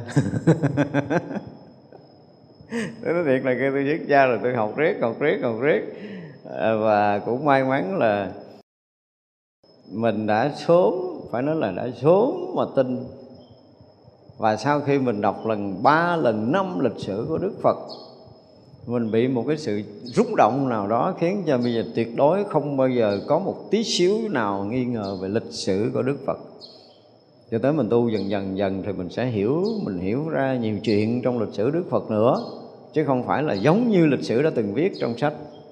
Thì tới, tới lúc đó là cái lúc khác rồi tới giai đoạn này là nó đã khác quá rồi nói tới Đức Phật là gần như tất cả những cái ờ, gọi là tâm tư, nguyện vọng, hoài bão, máu huyết ờ, da, thịt, gân, xương gì đều tin hết. Không phải tin bằng cái đầu nó gần như là nó tuyệt đối từng tế bào hướng về Đức Phật với tất cả niềm tôn kính chứ không còn cái chuyện khác nữa. Như vậy là cuộc đời mình, tôi nhớ lại là sau khi mà bị bị rúng động cái lần mà mình đọc sử Đức Phật rồi á, thì ờ, rõ ràng là công phu của mình có khác và từ đó khác thiệt á từ đó trở lời về sau là khác gần như khác biệt. Thật ra có một cái bài nào đó tôi nói về ờ, thì như công đức tu hành hay gì á mà muốn thành tựu là phải phải đủ cái sự hiểu biết và lòng tin đối với lịch sử của Đức Phật. Còn chuyện cái duyên để được đi gặp gỡ đi đảnh lễ cái nơi mà thành đạo cái nơi mà à, chuyển pháp luân nơi nhập niết bàn thì cái chuyện đó là một cái duyên khác rồi. Và rõ ràng là những người mà mà có căn cơ bình thường, họ đi tới những chỗ đó là về họ khác lắm. Họ tu tinh tấn lắm. Có những người thậm chí là họ còn không biết đạo Phật là cái gì, đi chơi cho vui, nghe đồn đồn, đi du lịch cũng đăng ký đi du lịch chơi cho vui thôi. Và về gần như là họ thay đổi một trăm phần trăm. Có những người đi tới lần thứ mấy rồi không biết, mà về càng lúc càng tệ. Đó là những cái cái người căn cơ không thể nói vàng. Hết rồi chứ còn một lần mà thì cái trong đời của mình mình đúng là có đủ cái phước duyên để một lần mình đi đảnh lễ những cái nơi thật. Mình tới những cái chỗ đó mình thật sự bị rúng động nha. Có những cái tác động về về về mặt tâm linh. À, nó chuyển biến nó thay đổi cuộc đời gần như là tuyệt đối luôn á. Thành ra là à, trong đời của chúng ta nếu mình thực sự đi theo con đường của Đức Phật thì chúng ta phải tìm hiểu trên lịch sử kiểu gì chúng ta cũng phải một năm đọc một vài lần giùm tôi đi. Phải dành thời gian cho năm bảy ngày gì đó phải đọc, vừa đọc vừa nghiền ngẫm mình à, để mình nhớ chứ không phải là tìm gì khác mình đọc nó là sao mình nhớ được những cái cái chuyện dù rất nhỏ trong cuộc đời của Đức Phật. Ví dụ như trong cái lúc mà thái tử còn à, còn trẻ đi, thì à, cái lần đó là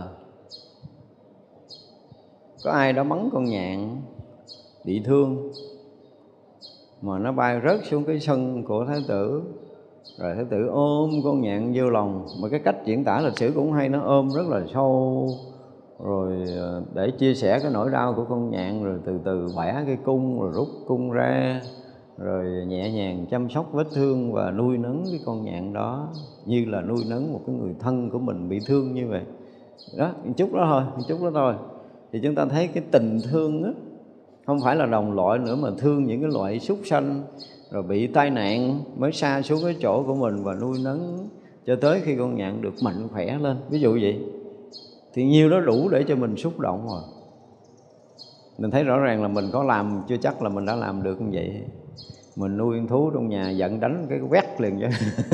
Chưa chắc là mình nó ôm.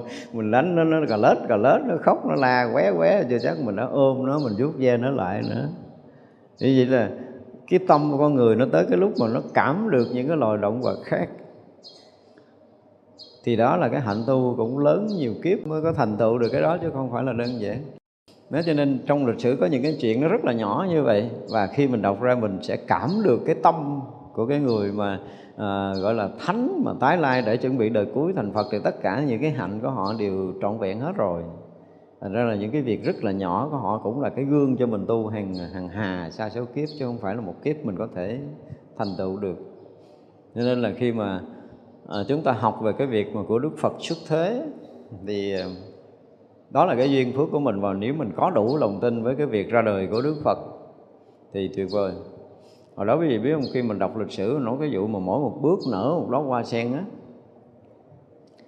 Tôi nói thiệt, tôi tu khoảng 10 năm sau mới có thể hiểu hết nổi cái chuyện này. Hiểu hết đó nha. Tin thì đương nhiên mình tin. Mình tin theo cái kiểu mà mình chưa có hiểu hết đâu. Rồi càng lúc mình tu, mình mới hiểu được là mỗi bước chân nở đó hoa sen là cái gì. Thấy chưa? Cho tới cái mức độ mà mình phải ngày đêm suy tưởng tới cái chuyện mà mỗi một bước hoa sen nó nở, nó đỡ chân mỗi bước qua sen nở đỡ chân những cái chuyện này nó quyền thoại quá quyền thoại mà mình tin là mình chắc đã tin rồi. Nhưng mà để hiểu để hiểu thì mình phải để cái đầu mình vô rất là nhiều. Tại vì đó là một cái người mà mình rất là tôn quý. Những cái chuyện của họ nói cái chuyện họ làm những cái biểu tượng của của, của họ mà mình mình hiểu không được mình khó chịu lắm. Và phải để tâm cứ là quên thôi nhớ lại là giống như mà cái chuyện kháng thọ đầu thật sự đó cứ là nhớ tới cái chuyện ra đời, bước một bước, có một đó sen nở, bước một bước có đó sen nở thôi với mình là một cái gì nó kinh khủng lắm. Nó nó nó khó chịu lắm, quý vị không hiểu, chịu không có nổi đâu. Cho tới khi nào mình hiểu ra từ từ, hiểu ra từ từ, giống như phật tổ mình mình quá quyết liệt rồi mở cửa cho mình chút để mình thấy, mở cửa cho một chút để mình thấy mà thấy được chút mừng lắm. Hiểu được chút cái chuyện mà mỗi một bước một đó hoa sen nở là mình mừng lắm với mình là của báo mà có đầy kho đi nữa chưa chắc là mình mừng bằng cái chuyện là mình hiểu được một bước chân Đức Phật nở đó hoa sen là cái gì. Như vậy là cả chục năm sau mới hiểu hết đó nó là mình thì cũng phải dùng cái từ là hơi căn cơ chậm lục. Học Phật mà tới 10 năm mới hiểu nổi là Đức Phật bước một bước nở đó hoa sen là cái gì. Và khi hiểu hết rồi đúng là phải, không biết phải lại Phật cái kiểu gì cho nó hết họ nói cái chuyện mà bước một bước nở đó qua sen thôi, chứ đừng có nói chuyện khác. Thật ra là những cái gì liên quan tới Đức Phật mà mình không hiểu, mà nếu mình thương, mình quý Đức Phật thì mình phải tìm hiểu cho ra bằng tất cả các khả năng riêng tư của mình cái đã. Xong rồi tìm hiểu những cái vị mà hiểu biết mình học hỏi, để làm sao tất cả những cái biểu tượng của Đức Phật mình phải hiểu cho ra. Nó giống như mình cứ nói tới, nói lui cái chuyện mà con voi sai rồi Đức Phật đứng rồi đưa bàn tay năm bàn tay có năm cái đầu con sư tử á. Cái hồi mình còn ngu ngu á, thì mình thấy ồ trời Đức Phật dễ sợ ha một con voi sai mà Đức Phật đưa ra. Cái Đức Phật biến thần thông năm con sư tử sư tử là chúa tể rừng xanh dù con voi cỡ nào nó cũng phải thua con sư tử mà một con mà đằng này Đức Phật còn đưa năm con ra con voi nó sợ quá nó quỳ xuống nó lại. Hồi đó mình cũng hiểu vậy cái hồi mà ngu ngu hiểu vậy thì thấy cũng hay. Đức phật thần lực vô biên là ra con vô sai không làm gì được đức phật. Mình hiểu vậy đó. Không ai có thể chống được, không ai có thể hại được đức phật. Thì ngu ngu cũng có thể hiểu được như vậy. Nhưng mà sau đó mình thấy, ủa đạo Phật mà đạo từ bi đâu có dùng cái lực để có thể uy hiếp một cái loài súc sanh được. Đó, nó bắt đầu là bắt đầu bắt đầu tìm hiểu. Bắt đầu tìm hiểu. Nó có một chuyện vậy thôi. Thì mình phải môi đầu môi ốc mình ra mình bằng công phu thiền định hiểu biết mình mình mò tìm cho tới hồi mình à ra nó không phải chuyện đó đâu. Không phải có cái vụ năm cái đầu con sư tử mấy thằng cha nào tào lao nào vẽ rồi tới lúc đó mình hiểu ra vấn đề đó là là khác rồi. Đó là vậy đó ra những cái biểu tượng trong cuộc đời của Đức Phật mà được nói trong lịch sử chuyện này, chuyện kia, chuyện nọ, chuyện là ăn lúa mạch rồi bị kim thương mã mạch rồi cái gì gì đó trong những cái nạn của Đức Phật. Mình tìm hiểu hết để mình lý giải chứ lỡ mà bây giờ mình đi theo đạo Phật. Mà có ai nói là Đức Phật mà tại sao chứng thánh rồi còn phải trả báo? Mà mình trả lời sao? Có trả báo hay không? Bí á. Là mà mình bí cái vụ này. Cho nên nói đức phật chức thế là chúng ta phải hiểu được hết tất cả những gì liên quan trong cái uh, trong cái đời của đức phật. Còn làm người ở trong cái cõi này còn mang thân người ở trong cái cõi này thì những cái biểu tượng đó với mình mình phải lý giải cho hết mới được. Lý giải một cách rất là trọn vẹn bằng khả năng bằng công phu tu hành của mình. Phải nói như vậy là chúng ta phải lý giải cho toàn tẹt hết để mình khi mà nói tới ờ, đức phật của mình là vị cha của mình mình đầy cái sự tự hào tuyệt trên tất cả những cái sự tuyệt vời. Nói gì nói gì trí tuệ, nói về phước báo, nói về gương hạnh, nói về tất cả mọi cái là gần như là tam giới này không ai có khả năng so sánh chứ đừng nói loài người. Cho tới khi mình hiểu được và mình đủ cái sức tự hào đó đó, thì mới gọi là đủ lòng tin với đức phật còn bây giờ mình tin chứ chưa chắc mình đã đã có đủ cái tự hào đó. Bây giờ có gặp giáo chủ nào bây giờ hiện ra trong trong tam giới này ha? Bây giờ là ảnh có đủ cái thần thông, ảnh bung cái thế giới này rộng hơn là có chúng sanh nhiều hơn, rồi hoặc là biến mất cái cõi người của mình, bóp nát cái thân mình làm ngàn mảnh, rồi mới nắng nắng cho mình sống lại. Tôi nói tôi làm gấp hàng tỷ lần như vậy, chưa chắc tôi tin bằng một phần tỷ lần, tôi tin đức phật không bao giờ thay đổi cái chuyện đó với mình. Anh có hay cỡ nào, anh hiện thần thông cỡ nào, đúng không? Nhưng mà đối với tôi, cái sự hiểu biết và lòng tin với Đức Phật là không ai có thể xen vô được hết. Không phải đời này mà mãi mãi những đời sau, cái lòng tin đó nó sẽ là một cái gì rất là vững chãi khi chúng ta ra đời. Ở một cõi nào đó làm một chúng sanh nào đó thì tôi tin chắc rằng với cái hiểu biết và lòng tin của mình đối với Đức Phật là nó sẽ mãnh liệt hơn hết tất cả những lòng tin khác cái kiểu nó như vậy đó. Thì tới chừng đó mình mới gọi là vững lòng tin. Chứ bây giờ thì tôi dám chắc là những cái tăng ni thôi luôn nữa rồi phật tử thuần thành của mình đó. Có một người hiện thần thông trước mình đúng không? Ví dụ như nói là vô cái đạo tràng tôi tu đi bảo đảm là mấy uh, mấy tháng thôi là chứng thánh.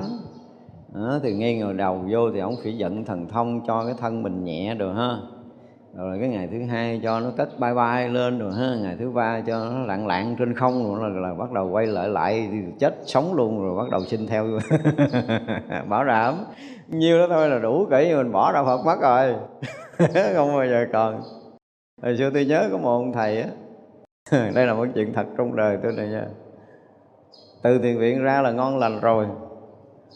Và lúc đó tôi còn làm văn nội viện tôi tìm cách để cho thầy đó trụ trì một cái chùa ở trong địa bàn này rồi, thì đã cũng ngon rồi. Tạo điều kiện thuận lợi, tôi tới lui, tôi giảng trong giai đoạn đó. Cho tới một cái đoạn, lần đó không biết sao mà tôi đang nhập thất. Không, tôi ở ngoài, ổng nhập thất. Ổng nhập thất mấy ngày, ổng bị bế công phu, bế tắc. Thì có một cái người, có một người đó là phật tử mà à, đại khái là họ có một cái gì dựa nhập họ có năng lực ghê gớm lắm. Và lúc ảnh đang ngồi trên cái đơn thì người đó dùng cái thần lực đưa lên để xuống đưa lên để xuống bay luôn cái đơn lên xuống luôn như vậy đó. Thì ờ, mới nói một số câu với người đó và có nói liên quan tới tôi. Và họ cũng xưng là họ ra vào cái cõi vô sanh, họ cũng hộ pháp này nọ kia, nhưng mà họ không có khả năng khai thị vị đó. Thì kia vị đó lên đảnh lễ và và họ biết được tôi là cái người công phu, nó không có giống người phàm. Cho nên là lên một là đảnh lễ để mà xác nhận xác nhận coi đúng hay không. Là tôi vẫn còn có cái dấu tích ở dưới lòng bàn chân. Họ lên tự nhiên xin thầy lật bàn chân trái lên cho con coi. Đại khái là vậy đó. Xong rồi mới kể chuyện đó ra và xin cầu pháp nhưng mà thật sự thì ờ, những cái điều của mình nói nó không có lực bằng ảnh nó bị tác động. Cái vụ mà ngồi trên đơn mà dở vai lên bay xuống. Thì bây giờ là tôi thấy uh, ảnh tuyệt đối tin bên kia hơn tất cả mọi thứ. Và gần như là tuyệt đối làm theo mọi thứ luôn. Nó không còn uh, dính tới uh, đạo Phật nữa những cái tượng thờ nó nó không có giống hình thờ Phật. Thờ ai nó giống cái cái gì á, cõi gì á. Đó. Thì con người ta tôi nói là trước sau cũng vậy, tức là nếu mà không đủ có lòng tin, tức là học hiểu Phật không đủ không đủ cơ bản, không đủ niềm tin, không đủ hiểu biết về Đức Phật, thì một cái chuyện kỳ dị thôi. Khác phàm chút thôi là mình đã quy phục mà rõ ràng là quy phục đó không phải là con đường giác ngộ nhưng mà họ vẫn phải bị quy phục, tại vì cái thần lực hơn. Thành ra là để mà hiểu được Đức Phật sức thế mà đủ tuyệt đối lòng tin với Đức Phật, mà nói tới nó luôn để mà nói điều này là chúng ta phải đủ cái tuyệt đối tin. Thì mới nói chuyện là tin tam bảo. Còn mình vẫn bị lung lạc mình nghe đâu đó có một người nào ghê gớm lắm, rồi hoặc là có một đạo giáo nào đang ảnh hưởng nhân loại lớn lắm gì gì đó là bắt đầu mình bỏ tâm ra, mình nghiên cứu, mình mất thời gian với cái đó. Mình tìm hiểu cái đó để mình thấy rằng cái đó nó được, cái này được, cái kia được, cái nọ. Bây giờ xã hội cái thời nay là một vị khác ra đời rồi, đó là cái cái cái giáo hóa khác này nọ kia là đã sai với quy luật của vũ trụ. Trong cái thời pháp, trong cái thời mà gọi là thời này, gọi là thời đương nhiên là trượng pháp chứ chưa có thể nói là tuột hậu gì đâu. Mà có một cái giáo pháp thứ hai nói ngược lại, hoặc là nói không đúng, hoặc là chê bai giáo pháp của Đức Phật Thích Ca thì biết đó không phải là chánh pháp. Mà nếu không phải chánh pháp thì không thể dẫn dắt mình tới giác ngộ giải thoát được giống như gần đây có một người ảnh hưởng hàng triệu người trên thế giới và họ chê rằng đức phật, đức ca là hồi xưa nói nó nó xưa lắm rồi, nó sai, nó lệch, nó không có đúng. Bây giờ ổng là cái người mới có khả năng là giúp con người ta. Ví dụ vậy, thì thua rồi. Tôi đọc mấy câu trong cuốn sách đó, tôi nói thua rồi.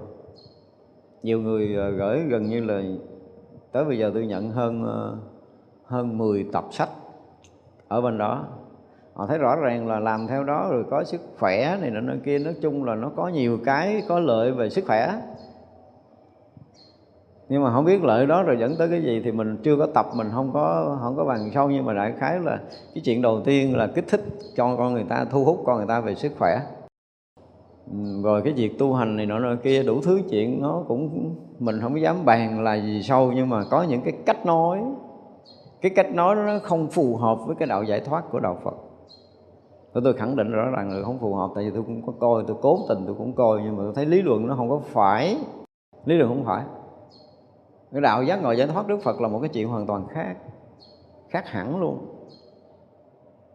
Thì ờ, đương nhiên là Bồ Tát ra đời với nhiều hình thức họ có thể làm cách này làm cách kia làm cách nọ nhưng không trái với cái đạo giác ngộ. À, vấn đề là không trái. Phương tiện thì nhiều điều đó tôi hoàn toàn đồng ý. Mỗi vị bồ tát tới đây đều có một phương tiện. Nhưng mà cái chính vẫn là cái chuyện giác ngộ giải thoát. Đúng với cái cái pháp của đức phật thích ca vẫn còn tồn tại ở cõi này. Trừ trường hợp như hôm trước mình nói trừ trường hợp là giáo pháp đức phật thích ca đã hoàn toàn không còn nữa. Thì bắt đầu mới hình thành một cái cái đạo khác của một vị Bồ Tát khác để chuẩn bị có một vị Phật đó ra đời ở cõi này, một Phật khác ra đời ở cõi này. Khi mà chuẩn bị có một Đức Phật khác ra đời cõi này thì phải chấm dứt tất cả những gì liên quan tới giáo pháp của Đức Phật Thích Ca. Đó là quy luật à không thể nào trồng lấp, không có cái chuyện cõi này có hai giáo lý của hai ông Phật đâu, không có chuyện đó đâu. Đừng có nói chuyện sai lầm. Và đừng có bao giờ tin cái chuyện sai lầm đó ra ai xưng rằng là tôi có thể ngon hơn Đức Phật Thích Ca giáo pháp tôi nó hay hơn tu mau chứng mau đắc hơn gì gì đó là là những người ở cõi khác và đã hành giáo pháp khác. Lỡ mà chúng của họ đã đi tới đây rồi thì bây giờ cái thời này là họ lợi để họ dạy dỗ rồi họ dẫn cái cái đám người quyến thuộc của họ đi rời khỏi cái cõi người mình. À, phải hành những cái pháp của họ để rời khỏi cõi người rời khỏi cõi người thì chưa chắc là được giác ngộ giải thoát mà đi về cái cõi của họ thôi thì đó là một trong những cái chuyện mà nó thuộc về những cái quy luật sinh tử của trong cái tam giới này và nhất là như nãy mình nói là cái loài người của mình á. Loài người của mình mà thường làm người rồi trở lại làm người, bị đọa đài quanh quẩn rồi trở lại làm người, mình chưa có thoát đó. thì đang, gọi là, sống trong cái thời pháp, thời trượng pháp của Đức Phật Thích Ca Mâu Ni chưa có xuống. Vì đời này còn rất là nhiều người tu chứng và còn rất là nhiều vị Bồ Tát mà hành theo pháp Đức Phật đã tới lui ở cõi này để để có thể tiếp tục giáo hóa những cái giáo pháp của Đức Phật Thích Ca để dẫn dắt mọi người đi. Thì cái chuyện này là chưa có thay đổi. Mấy ngàn năm chưa có thay đổi. Rõ ràng là nó còn rất là thịnh. Thịnh là lý do là còn nhiều người tu chứng. Chứ không phải thịnh là giáo pháp nó tràn lan khắp nơi, khắp châu. Hồi xưa là chỉ có Ấn Độ thôi, bây giờ châu Âu, châu Á, châu Mỹ gì nữa cũng có hết rồi, châu Phi thậm chí đã có rồi thì đương nhiên là nó càng lan rộng. Và và cái sự lan rộng đó là do một, những cái vị Bồ Tát đã hành pháp của Đức Phật đi truyền bá khắp nơi rồi. Thì rõ ràng nó đang thịnh chứ không phải đang suy. Mà như vậy là nói có một cái pháp khác để thay thế là sai lầm. Và đừng có ai mà xưng là cái đạo di lặc để có thể thay thế đạo thích ca là cái chuyện lầm lớn nữa. Bây giờ tại vì đức phật đã thọ ký trong tương lai đức phật di lặc sẽ ra đời như vậy là bây giờ ra đời sớm quá. Nếu ra đời sớm thì đức phật thích ca nói sai sao? Đúng không? Không đúng như lời thọ ký của đức phật.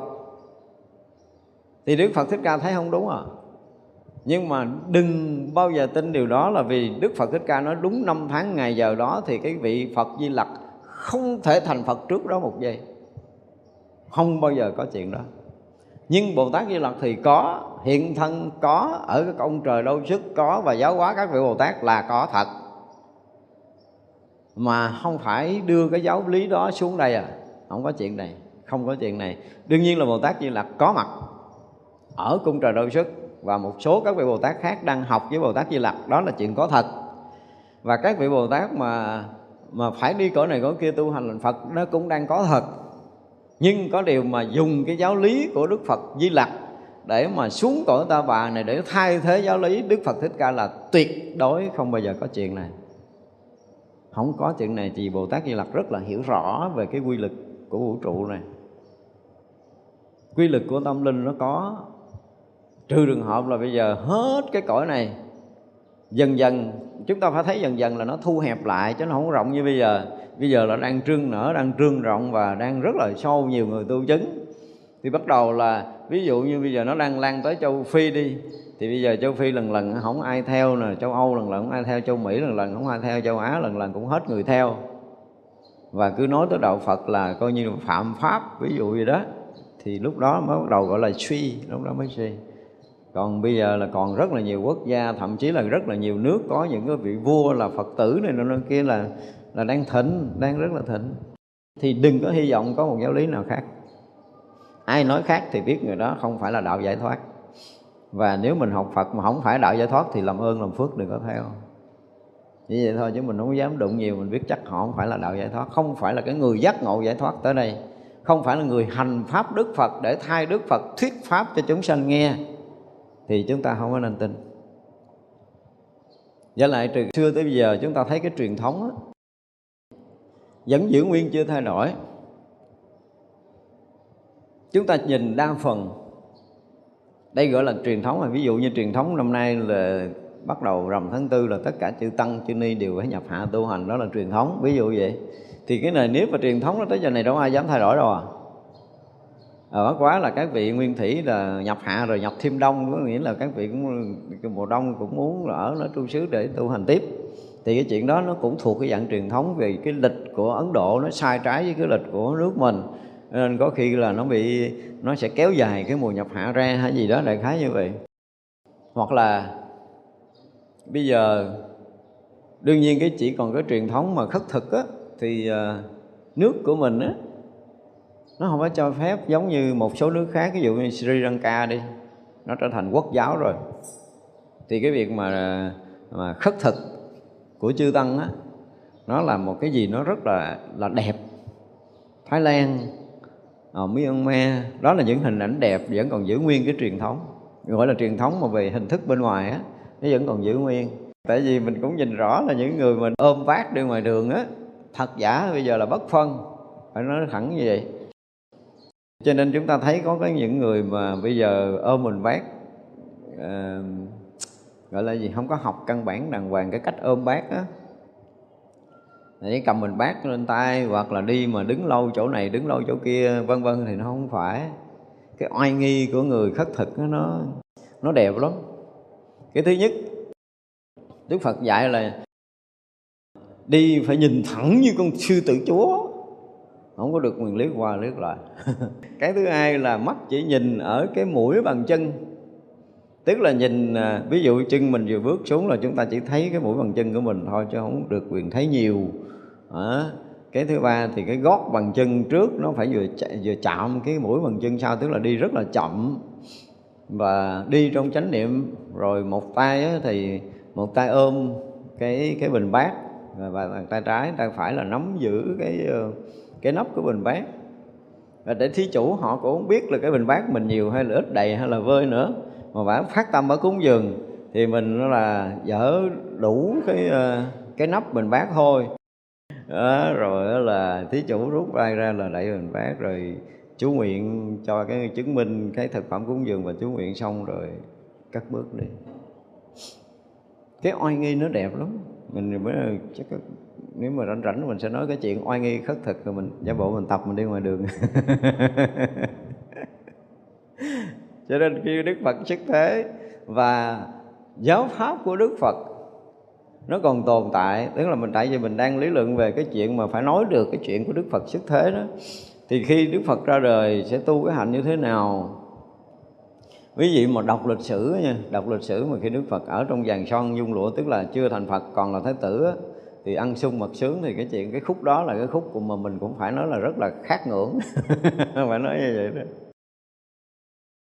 cả một cái đời của mình. Mình gom lại cái phước ăn phước mặc phước ngủ của mình cả một cái đời. Chưa bằng một phần trăm của một cái ngày thái tử hưởng nữa quý vị tin nữa không? Mình phải tưởng tượng về cái phước á, cái phước của mình mà nó cộng lại á chưa bằng ngày nữa. Bởi vì ấn độ là cái cái cái mùa nóng nó nóng ghê lắm mùa lạnh nó lạnh ghê lắm nhưng mà vô tịnh phạn siêu đến cái mức độ là sẽ cất được những cái lâu đài ở cái mùa đông thì thái tử sẽ nghỉ ở đâu? Mùa hè sẽ nghỉ chỗ nào để không bị nóng? Mùa thu phải nghỉ chỗ nào và mùa xuân nghỉ chỗ nào? Và thiết kế làm sao mà bốn mùa như xuân tôi nói là cái lệnh mà trong cái giai đoạn đó thôi là quý vị thấy nó kinh khủng đến mức độ này nè. Những cái cái cái người mà được chọn để hầu á gọi là tỳ nữ, tỳ nam gì đó đi. Chỉ cần quý vị nhíu mày một cái thôi, tha ờ, thì đuổi đi khỏi chỗ đó, còn không tha là trảm. Nghĩa là gương mặt lúc nào cũng tươi như hoa. Tại vì là vô tình phạn đã nghe thọ ký từ cái lúc mới sinh ra rồi là cái vị này nó có khả năng là sẽ đi tu. Thành ra phải dùng tất cả ngũ dục lạc để trói chân thái tử lại đó, cho nên là chúng ta mới thấy rõ ràng là cái phước của một cái người mà chuẩn bị thành phật, tức là viên mãn phước báo và viên mãn trí huệ, thì mới gọi là viên mãn đạo quả vô thường chánh đẳng chánh giác. Mà tới cõi dục này, tất cả những cái ăn hưởng mà thuộc cõi dục là đỉnh đỉnh của cõi dục, chứ không có cái chuyện thường, không có cái chuyện thấp thổi được đâu. Thật ra là mình vẫn còn ăn, vẫn còn uống, vẫn còn sinh hoạt của mình. Nó có lúc thì nó cũng được được Nhưng mà có lúc thì nó cũng không biết không biết giống ai. Những cái thèm muốn của mình nó không, nó không có đẳng cấp. Ăn mặc của mình nó cũng vậy Những cái sinh hoạt, những cái nghỉ ngơi của mình đều là không có đẳng cấp. Mà mình cũng đã cà chớn lắm rồi. Mà mình còn chấp thủ mình buông không được đúng không? Nó tới cõi dục mà hưởng đỉnh của dục nhưng mà buông là buông một cái rẹt là không bao giờ có một chút nào nghĩ ngợi mình tưởng tượng tới một cái phút xuất gia thôi đó. Cái chuyện mà nó rời hoàng hậu đó ra là cái chuyện rất là bình thường nữa. Những cái chuyện rất là bình thường nè. Đây là một cái chuyện khó nè. Một người á, mà đi trên cái hài mà bằng nhung, bằng gấm, thấy chưa? Và tuyệt đối cho tới giờ phút này vẫn còn vẫn còn giá trị nha. Đi Ấn Độ mà nói là mua cái cái khăn lụa đó hay là cái gì đó là là là quý vị sẽ thấy cái vải nó nó mềm, nó mịn như thế nào thì rõ ràng có một cái thời này Đức Phật kể là suốt cuộc đời của ta khi ở hoàng cung là ta xài cái loại lụa đó đó. Đức Phật cũng nói cũng có kể cho chúng nghe như vậy. Còn nhung gấm để lót cái chân đi á mà quý vị tưởng tượng nếu mình có lẫn một hạt cát bằng cái đầu sở tóc mà cấn cái da bàn chân thôi là bị trảm á. Đấy, trước khi mà thái tử mà bắt đầu sọ cái chân vô cái dài là cái người đó phải phải dùng tay rà hết trong dài, rồi ngoài dài coi nó có bị dính một chút gì dơ, có rò lẫn một hạt cát ở trong chiếc dài đó để bị cấn cái bàn chân thế tử không? Rồi mới được sọ cái chân vô. Nó mang dài thôi. Là một cái chuyện đã kinh khủng lắm rồi, còn mình không có, mình có có nghĩa lý gì trong mấy chuyện này. Thật ra là trên bước đường đi thế tử mà đi á, mà là bằng phẳng. Hồi xưa thì đương nhiên là nó không có bị trải ờ, nó không có trải xi măng, trải dầu như mình. Nhưng mà trên đường đi là lót thảm, xong rồi lót những cái lụa ờ, những cái thảm nhung trên đường để mà bàn chân thái tử đi là không được không được cấn. Và phải được lúng rất là im dịu trên từng bước chân đi. Vậy mà ngay cái ngày xuất gia, lột dài, lột dép bước cái rẹt chân không xuống rừng đầy gai góc. Quý vị tưởng tượng một sự thay đổi nào. Đó, mình nói đó để mình nói cái chuyện bước chân đi thôi. Là cả đời mình làm không nổi. Đó, mình diễn tả cái lúc mà mang dài và buông dài để bước vào rừng thôi. Đó chưa? trên bước đường đi đầy nhung lụa, đầy hoa thơm cỏ lạ, đầy sự yên bình. Bây giờ sẽ bước chân lên gai gốc trên rừng hoang và đầy cái sự nguy hiểm thay đổi gần như 180 độ. Vậy mà thái tử vẫn bình an đi trên bước rừng trong những cái đoạn đường đầu đời để rời hoàng cung mà đi vào rừng thiên nước độc đó. ăn thì chưa biết ăn cái thứ gì ở ngày mai. Uống thì chưa biết nước này sạch hay dơ uống còn sống hay là chết. Ngồi đây ngủ không biết chút con gì cắn để ngã ra chết.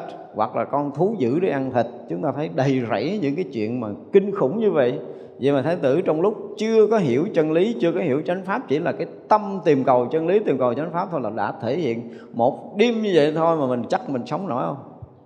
Giờ thử thả mình đem vô rừng sâu ở đằng này tiếng hú của con ờ, gì đó đằng kia tiếng rợn rợn của con cọp con voi ha, tiếng kêu của con rắn tiếng quýt sáo của một cái con gì giữa đêm thâu. Sống nổi không? Kêu má ơi ba ơi suốt đêm chưa dám ngủ. đó, chúng ta tưởng tượng tí xíu vậy thôi. Thì vậy là cái cực đỉnh của cái, gọi là cái khoái lạc của cái sự hưởng thụ, của cái sự sung sướng của kiếp người thì thái tử đã trải qua. Mà đã trải qua trước, phải trải qua sau thì nó đỡ, đúng không? Còn lần này xảy ra ra trước, tức là sinh ra là sống trong vàng son nhung lụa từ từ cái nhỏ cho tới khi đi xuất gia. Hưởng tuyệt đỉnh của tất cả những dục lạc ở trần gian thì bây giờ cắt một cái rúp, không dính miếng nào. Dễ không? Mà đâu có ai theo để nuôi ăn nữa đâu. Nói vậy chứ mật thám của vua tịnh phạn quý vị không có đọc lịch sử, và rõ ràng là chúng ta không hiểu nhiều lịch sử. Đi theo và chết rất là nhiều, quý vị tin không?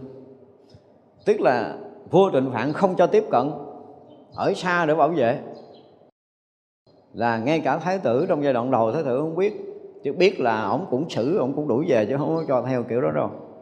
Và sau này cũng có một cái số phải nói là những cái vị mà gọi là mật thám mà trung thành nhất của triều đình á, đi theo cho tới tu khổ hạnh này nọ nọ kia đó, trong số năm anh em con triều gần như là một trong những người được vua trịnh phạn cử đi, chứ không phải là người bình thường gặp tu ở trong rừng đâu không phải chuyện đó đâu. Nhưng mà cuối cùng họ tu cũng dữ dội không chứng thánh quả là những người à, ngoài cái chuyện mà được vô tình phản cử đi ra thì vậy là họ cũng đã nhiều kiếp tu tập rồi. Thì chuyện mới xảy ra là những người thân cận tiếp xúc gần gũi không phải là người phàm. Đó là cái thứ nhất tức là cũng là các vị thánh chúng các vị bồ tát đã từng theo đức phật tu đời này cũng đi theo tu dung ở trong rừng. Nhưng mà cái thứ hai là đều là những người mật thám của vua tịnh phạn cho đi theo để bảo vệ thái tử tới lúc không ngăn cản được là phải theo bảo vệ thôi. Con ruột của ông vua mà để chơi đâu có được. Mà ra là họ được thái tử được bảo vệ từ xa theo cái kiểu của vua tịnh phạn á. Nhưng mà thái tử hoàn toàn không để ý, không quan tâm và không biết tới. Đó để thấy chúng ta chỉ cần thay đổi một cái trang lịch sử ngay cái khoảnh khắc mà trước cái đi tu và sau đi tu thôi. Đã là khó rồi nó mình nhìn thấy cái đó là mình thấy rõ ràng là mình dối không tới. Về nhiều mặt mình đã dối không tới, phước báo rồi tất cả mọi thứ. Và cái tâm quyết cũng vậy. Bỏ là không bao giờ quay lại. Chứ còn vua cho rất là nhiều đoàn. Khi phát hiện thái tử tới đâu, có người khuyên tới đó. Không phải chuyện đơn giản, tức là ngay cả những người mật khám đi theo thì thái tử phải tìm cách để mà họ trong rừng sâu chỉ cần là lách qua lách lại một cái là không thấy. Không dễ gì tìm hồi xưa cái rừng của ấn độ là còn nguyên sinh cách nhau ba thước là đã không được đường kiếm rồi, đừng có dẫn chơi. Thì đó chỉ cần lách qua lách lại là là xong. Cỏ nó dày, đặc như vậy đó, chứ nó không phải nó trống lỏng để mình có thể đứng đây nhìn thấy đằng kia. Mình đừng có tưởng giống như phố thị, không có chuyện đó đâu. Thật ra là có vua tịnh phạn đưa rất là nhiều đoàn vừa theo dõi cái chuyện sinh hoạt tu học của thái tử, vừa bảo vệ thái tử. Và có những cái đoàn đi theo để thuyết phục, để mời thái tử về cuối cùng là thái tử phải dùng cái từ theo kiểu thế gian là cắt đuôi được hết á. Những người theo dõi, những người khuyến ờ, dụ để trở lại, những người bảo vệ đều được thái tử cắt hết. Cuối cùng ở trong cái rừng sâu là gần như không có thân bằng quyến thuộc, không ai biết, không ai bảo vệ hết. Thì lúc đó là gì? Các vị long thiên hộ pháp bảo vệ chứ không còn người phàm bảo vệ nữa. Nhưng mà để chúng ta thấy đó nếu mà chúng ta học lịch sử mà cần đọc chúng ta cần thấy có những cái cái khoảnh khắc cuộc đời của ngài là những một cái, những cái gì đó nó hết sức là cao quý mà mà mình thực sự mình cố gắng giữ lắm, mình mới có thể làm được một tí gì đó trong cái gương hạnh, trong cái đời sống, đời cuối thành Phật của Đức Phật, là nó đã lên tới đỉnh tất cả mọi thứ rồi. Thật ra nếu mình học thì mình học để mình có thể thực hiện hàng hàng hà, sa số kiếp về sau thì mình cũng học được chút chút phải nói như vậy chúng ta chỉ học được chút chút thôi chứ không lẽ là chúng ta học hết chúng ta hiểu hết trong một cái đời mình thì khó lắm là tại vì uh, so với Đức Phật thì cái ngày năm tháng ngày giờ tu của mình nó còn ít quá nó còn ít quá. Và để mình học hiểu theo giáo pháp Đức Phật nó cũng còn uh, ít quá. Thành ra để thực hiện được những lời của Đức Phật với mình là một cái gì đó nó phải nói là vô cùng trọng đại.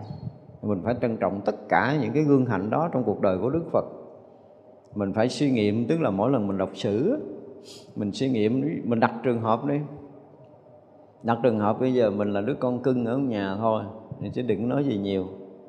Không có được cưng giống như thái tử mà vua cưng đâu. Vua tịnh phạn gọi, dùng cái từ là cưng thái tử. Đúng không? Chứ không phải chuyện bình thường.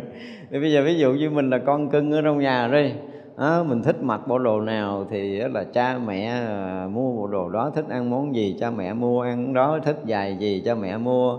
Nói chung thích đồng hồ đẹp thích nhẫn đẹp đo vong đẹp cái gì cà rá đẹp cái gì, cái gì gì đó chúng ta được hết. Tất cả mọi cái chúng ta được.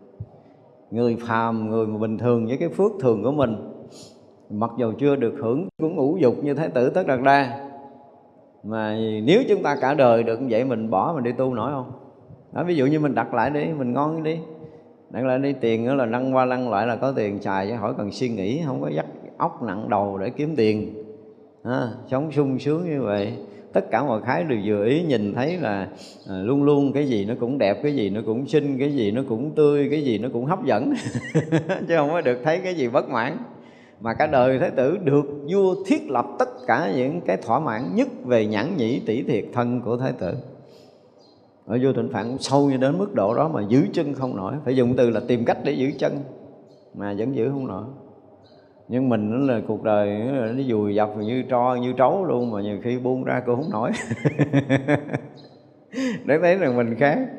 Cho nên khi mà chúng ta học về à, đức phật, xuất thế ở bất kỳ một cái thế giới nào, thì đó là cái gương của một cái bậc đại bồ tát chuẩn bị thành phật. Thì tất cả những cái mà diễn ra trong cuộc đời của của đức phật đều là những cái gì đó rất là cao đẹp. Thì vì vậy khi chúng ta học về lịch sử đức phật chúng ta thể hiện cái sự tôn quý ngài. Còn phải nói là tôn quý ở nơi thâm tâm của mình. Mình à, quý mình kính mình trọng mình à, thương gì gì đó tất cả những cái tâm tốt của mình hướng về đức phật. Khi mà chúng ta học được lịch sử của đức phật ra đời thì như vậy là ở nơi thế giới nào hoặc là à, thế giới của mình thì cái niềm tin cái sự tôn quý và sự thương yêu và lòng biết ơn của mình nó phải gần như là trào dân tới tận cùng. Và được như vậy, được như vậy thì đời đời kiếp kiếp chúng ta mới không xa tam bảo. Cho nên là ai mà tới giờ phút này, tăng cũng như ni và phật tử của chúng ta ờ, phải kiểm lại cái lòng của mình đang hướng về đức phật, nó trọn vẹn chưa? Niềm tin của chúng ta thực sự vững chắc chưa? Tại vì có rất là nhiều lý thuyết quý vị sẽ gặp là họ đều à, nói là họ hay hơn Đức Phật. À, họ có thể thay thế được giáo lý Đức Phật và họ được thể hiện tất cả những thần thông những phép màu để có thể thu hút mình vân vân. Thì mình chắc rằng mình có vững vàng để mình xa rời tam bảo mình theo họ. Giờ rõ ràng là có nhiều người có thần lực và những người đó tôi thực sự là tôi cũng gặp rất là nhiều trong đời tôi gặp nhiều lắm. Và một số những người quen chúng tôi gặp những người đó bỏ đạo cũng nhiều lắm. Nhiều lắm nhiều lắm, tôi gặp nhiều lắm. Thì đương nhiên là cái việc mà tới giờ phút này mà nói tới chuyện Đức Phật xuất thế, mà thâm tâm của mình không có gọi là dâng lên cái lòng trung kính vô biên, lòng trân trọng, kính quý vô biên của mình, cái sự biết ơn tận cùng của mình, thì ờ, phải nói là cái căn cơ của chúng ta còn kém. Không có đủ lòng tin với Đức Phật là thua. Chưa nói tới cái cảnh giới giác ngộ giải thoát, chúng ta chỉ nói mới cái chuyện, những cái chuyện của phàm trần thôi, là mình đã thấy đầy những cái sự kính ngưỡng rồi. Phải có từ những cái sự kính ngưỡng từ cõi phàm cho tới những công phu tu hành để chứng những cái quả thánh mà chúng ta tuyệt đối kính ngưỡng, tuyệt đối tin tưởng, tuyệt đối thương quý, thì mới được gọi là chúng ta đủ lòng tin. Còn không là chúng ta sẽ bị lung lai. Và đối với tam bảo mà chúng ta chưa có tuyệt đối đủ lòng tin thì đời này có khả năng lung lai, hoặc là đời sau chúng ta sẽ có khả năng lung lai. Và khi chúng ta lung lai rồi, chúng ta xa rời tam bảo thì con đường giác ngộ giải thoát gần như là nó không còn nữa với mình. Nó mất. Nó sẽ đóng cửa. Và như vậy thì ờ, chúng ta sẽ trầm lưng lâu hơn, mới có thể gặp lại cho nên là nếu mà bây giờ này chúng ta có đủ cái sự hiểu biết có đủ cái điều kiện để chúng ta nghiên cứu đọc học lịch sử Đức Phật thì tôi mong rằng quý vị nên đọc nên học. Một năm tôi nói đọc hai lần là hơi bị uh, ít mấy năm đầu cứ đọc đi đọc lại mà không hiểu gì hết trơn về Đức Phật á.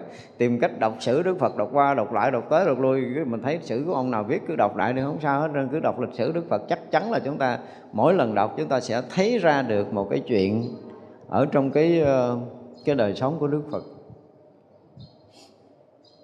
Giống như là, bây giờ nó hết thời gian rồi nhưng mà tôi nói thêm là giống như cái những chuyện lịch sử của cái ngày ờ, Angulimala đó. Mà mình đã đọc trong lịch sử rồi. Nhưng mà hôm rồi đi Ấn Độ, khi tới cái tháp của ngài, thì tôi có nói, tôi có nói một cái đoạn băng về ngài Angulimala và những người mà đã từng nghe sử của ngài Angulimala đó, thấy có rất là nhiều sự khác biệt khi tới đó là tự động mình thấy ra, mình thấy ra, mình nói, lúc đó là đoạn đó cũng có thâu văn, không biết là cái cái cái đoạn thâu văn đó bây giờ nó như thế nào thì mình không biết, nhưng mà tôi có nói một đoạn như vậy. Để thấy rằng nó khi mà chúng ta tới những cái nơi mà gọi là thánh tích á, thì ờ, không biết cái đâu, tôi không biết cái đâu thì mình không thể giải thích được, nhưng mà mình thấy ra nhiều vấn đề. Nó nó khác với lịch sử nó giống như là trước đó mình đọc lịch sử của Đức Phật nhưng mà khi tới cái cội bồ đề Đức Phật thì mình thấy ra vấn đề khác. Tới cái nơi nhập niết bàn Đức Phật tôi cũng thấy ra vấn đề khác.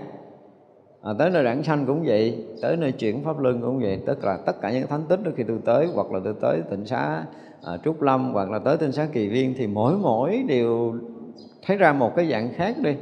Và và cái thấy của tôi nó nó không phải là cái hiểu, nó không phải là cái hiểu mà hình như bữa ấn độ tôi có tâm sự với ai á, là khi tương hồi ngay cái tinh xá kỳ viên á, thì tất cả những cái diễn cảnh xảy ra y như tôi coi phim nữa cái này mình thấy rất rõ ràng sau khi mà mình ngồi xuống mình lắng tâm thiền định là mình mình thấy ra rất rõ ràng mọi cái chuyện xảy ra. Thì cái này là thuộc về cái dạng ức tưởng hay là tâm tưởng hay là tưởng tượng gì thì mình không biết.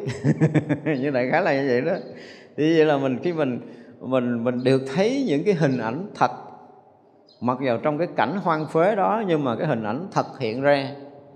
Giống như cái lần đầu mà mình tới cái đại học Na Lăng Đà mình thấy cái cái uy nghi của cái trường đó lúc mà chưa có bị đốt phá cho tới cái phút mà bị bắn máu nó chảy rồi ờ, các vị uh, ngã gục ở đó có những vị nhập định kịp để cho nó bắn có những vị nhập định không kịp. Tại vì có những vị thiền định cũng kém không thể nhập kịp trong cái giai đoạn đó. Nhưng mà đa phần là các vị vô định. Tôi phải dùng từ là đa phần là các vị vô định trước khi các vị bị bắn hết luôn á. Ngay cả đại học na lăng đà. Như vậy là thế đó nhất như là kỳ rồi đó, thì mình nhìn thấy cái chỗ nào là cái phòng của các vị giáo thọ sư.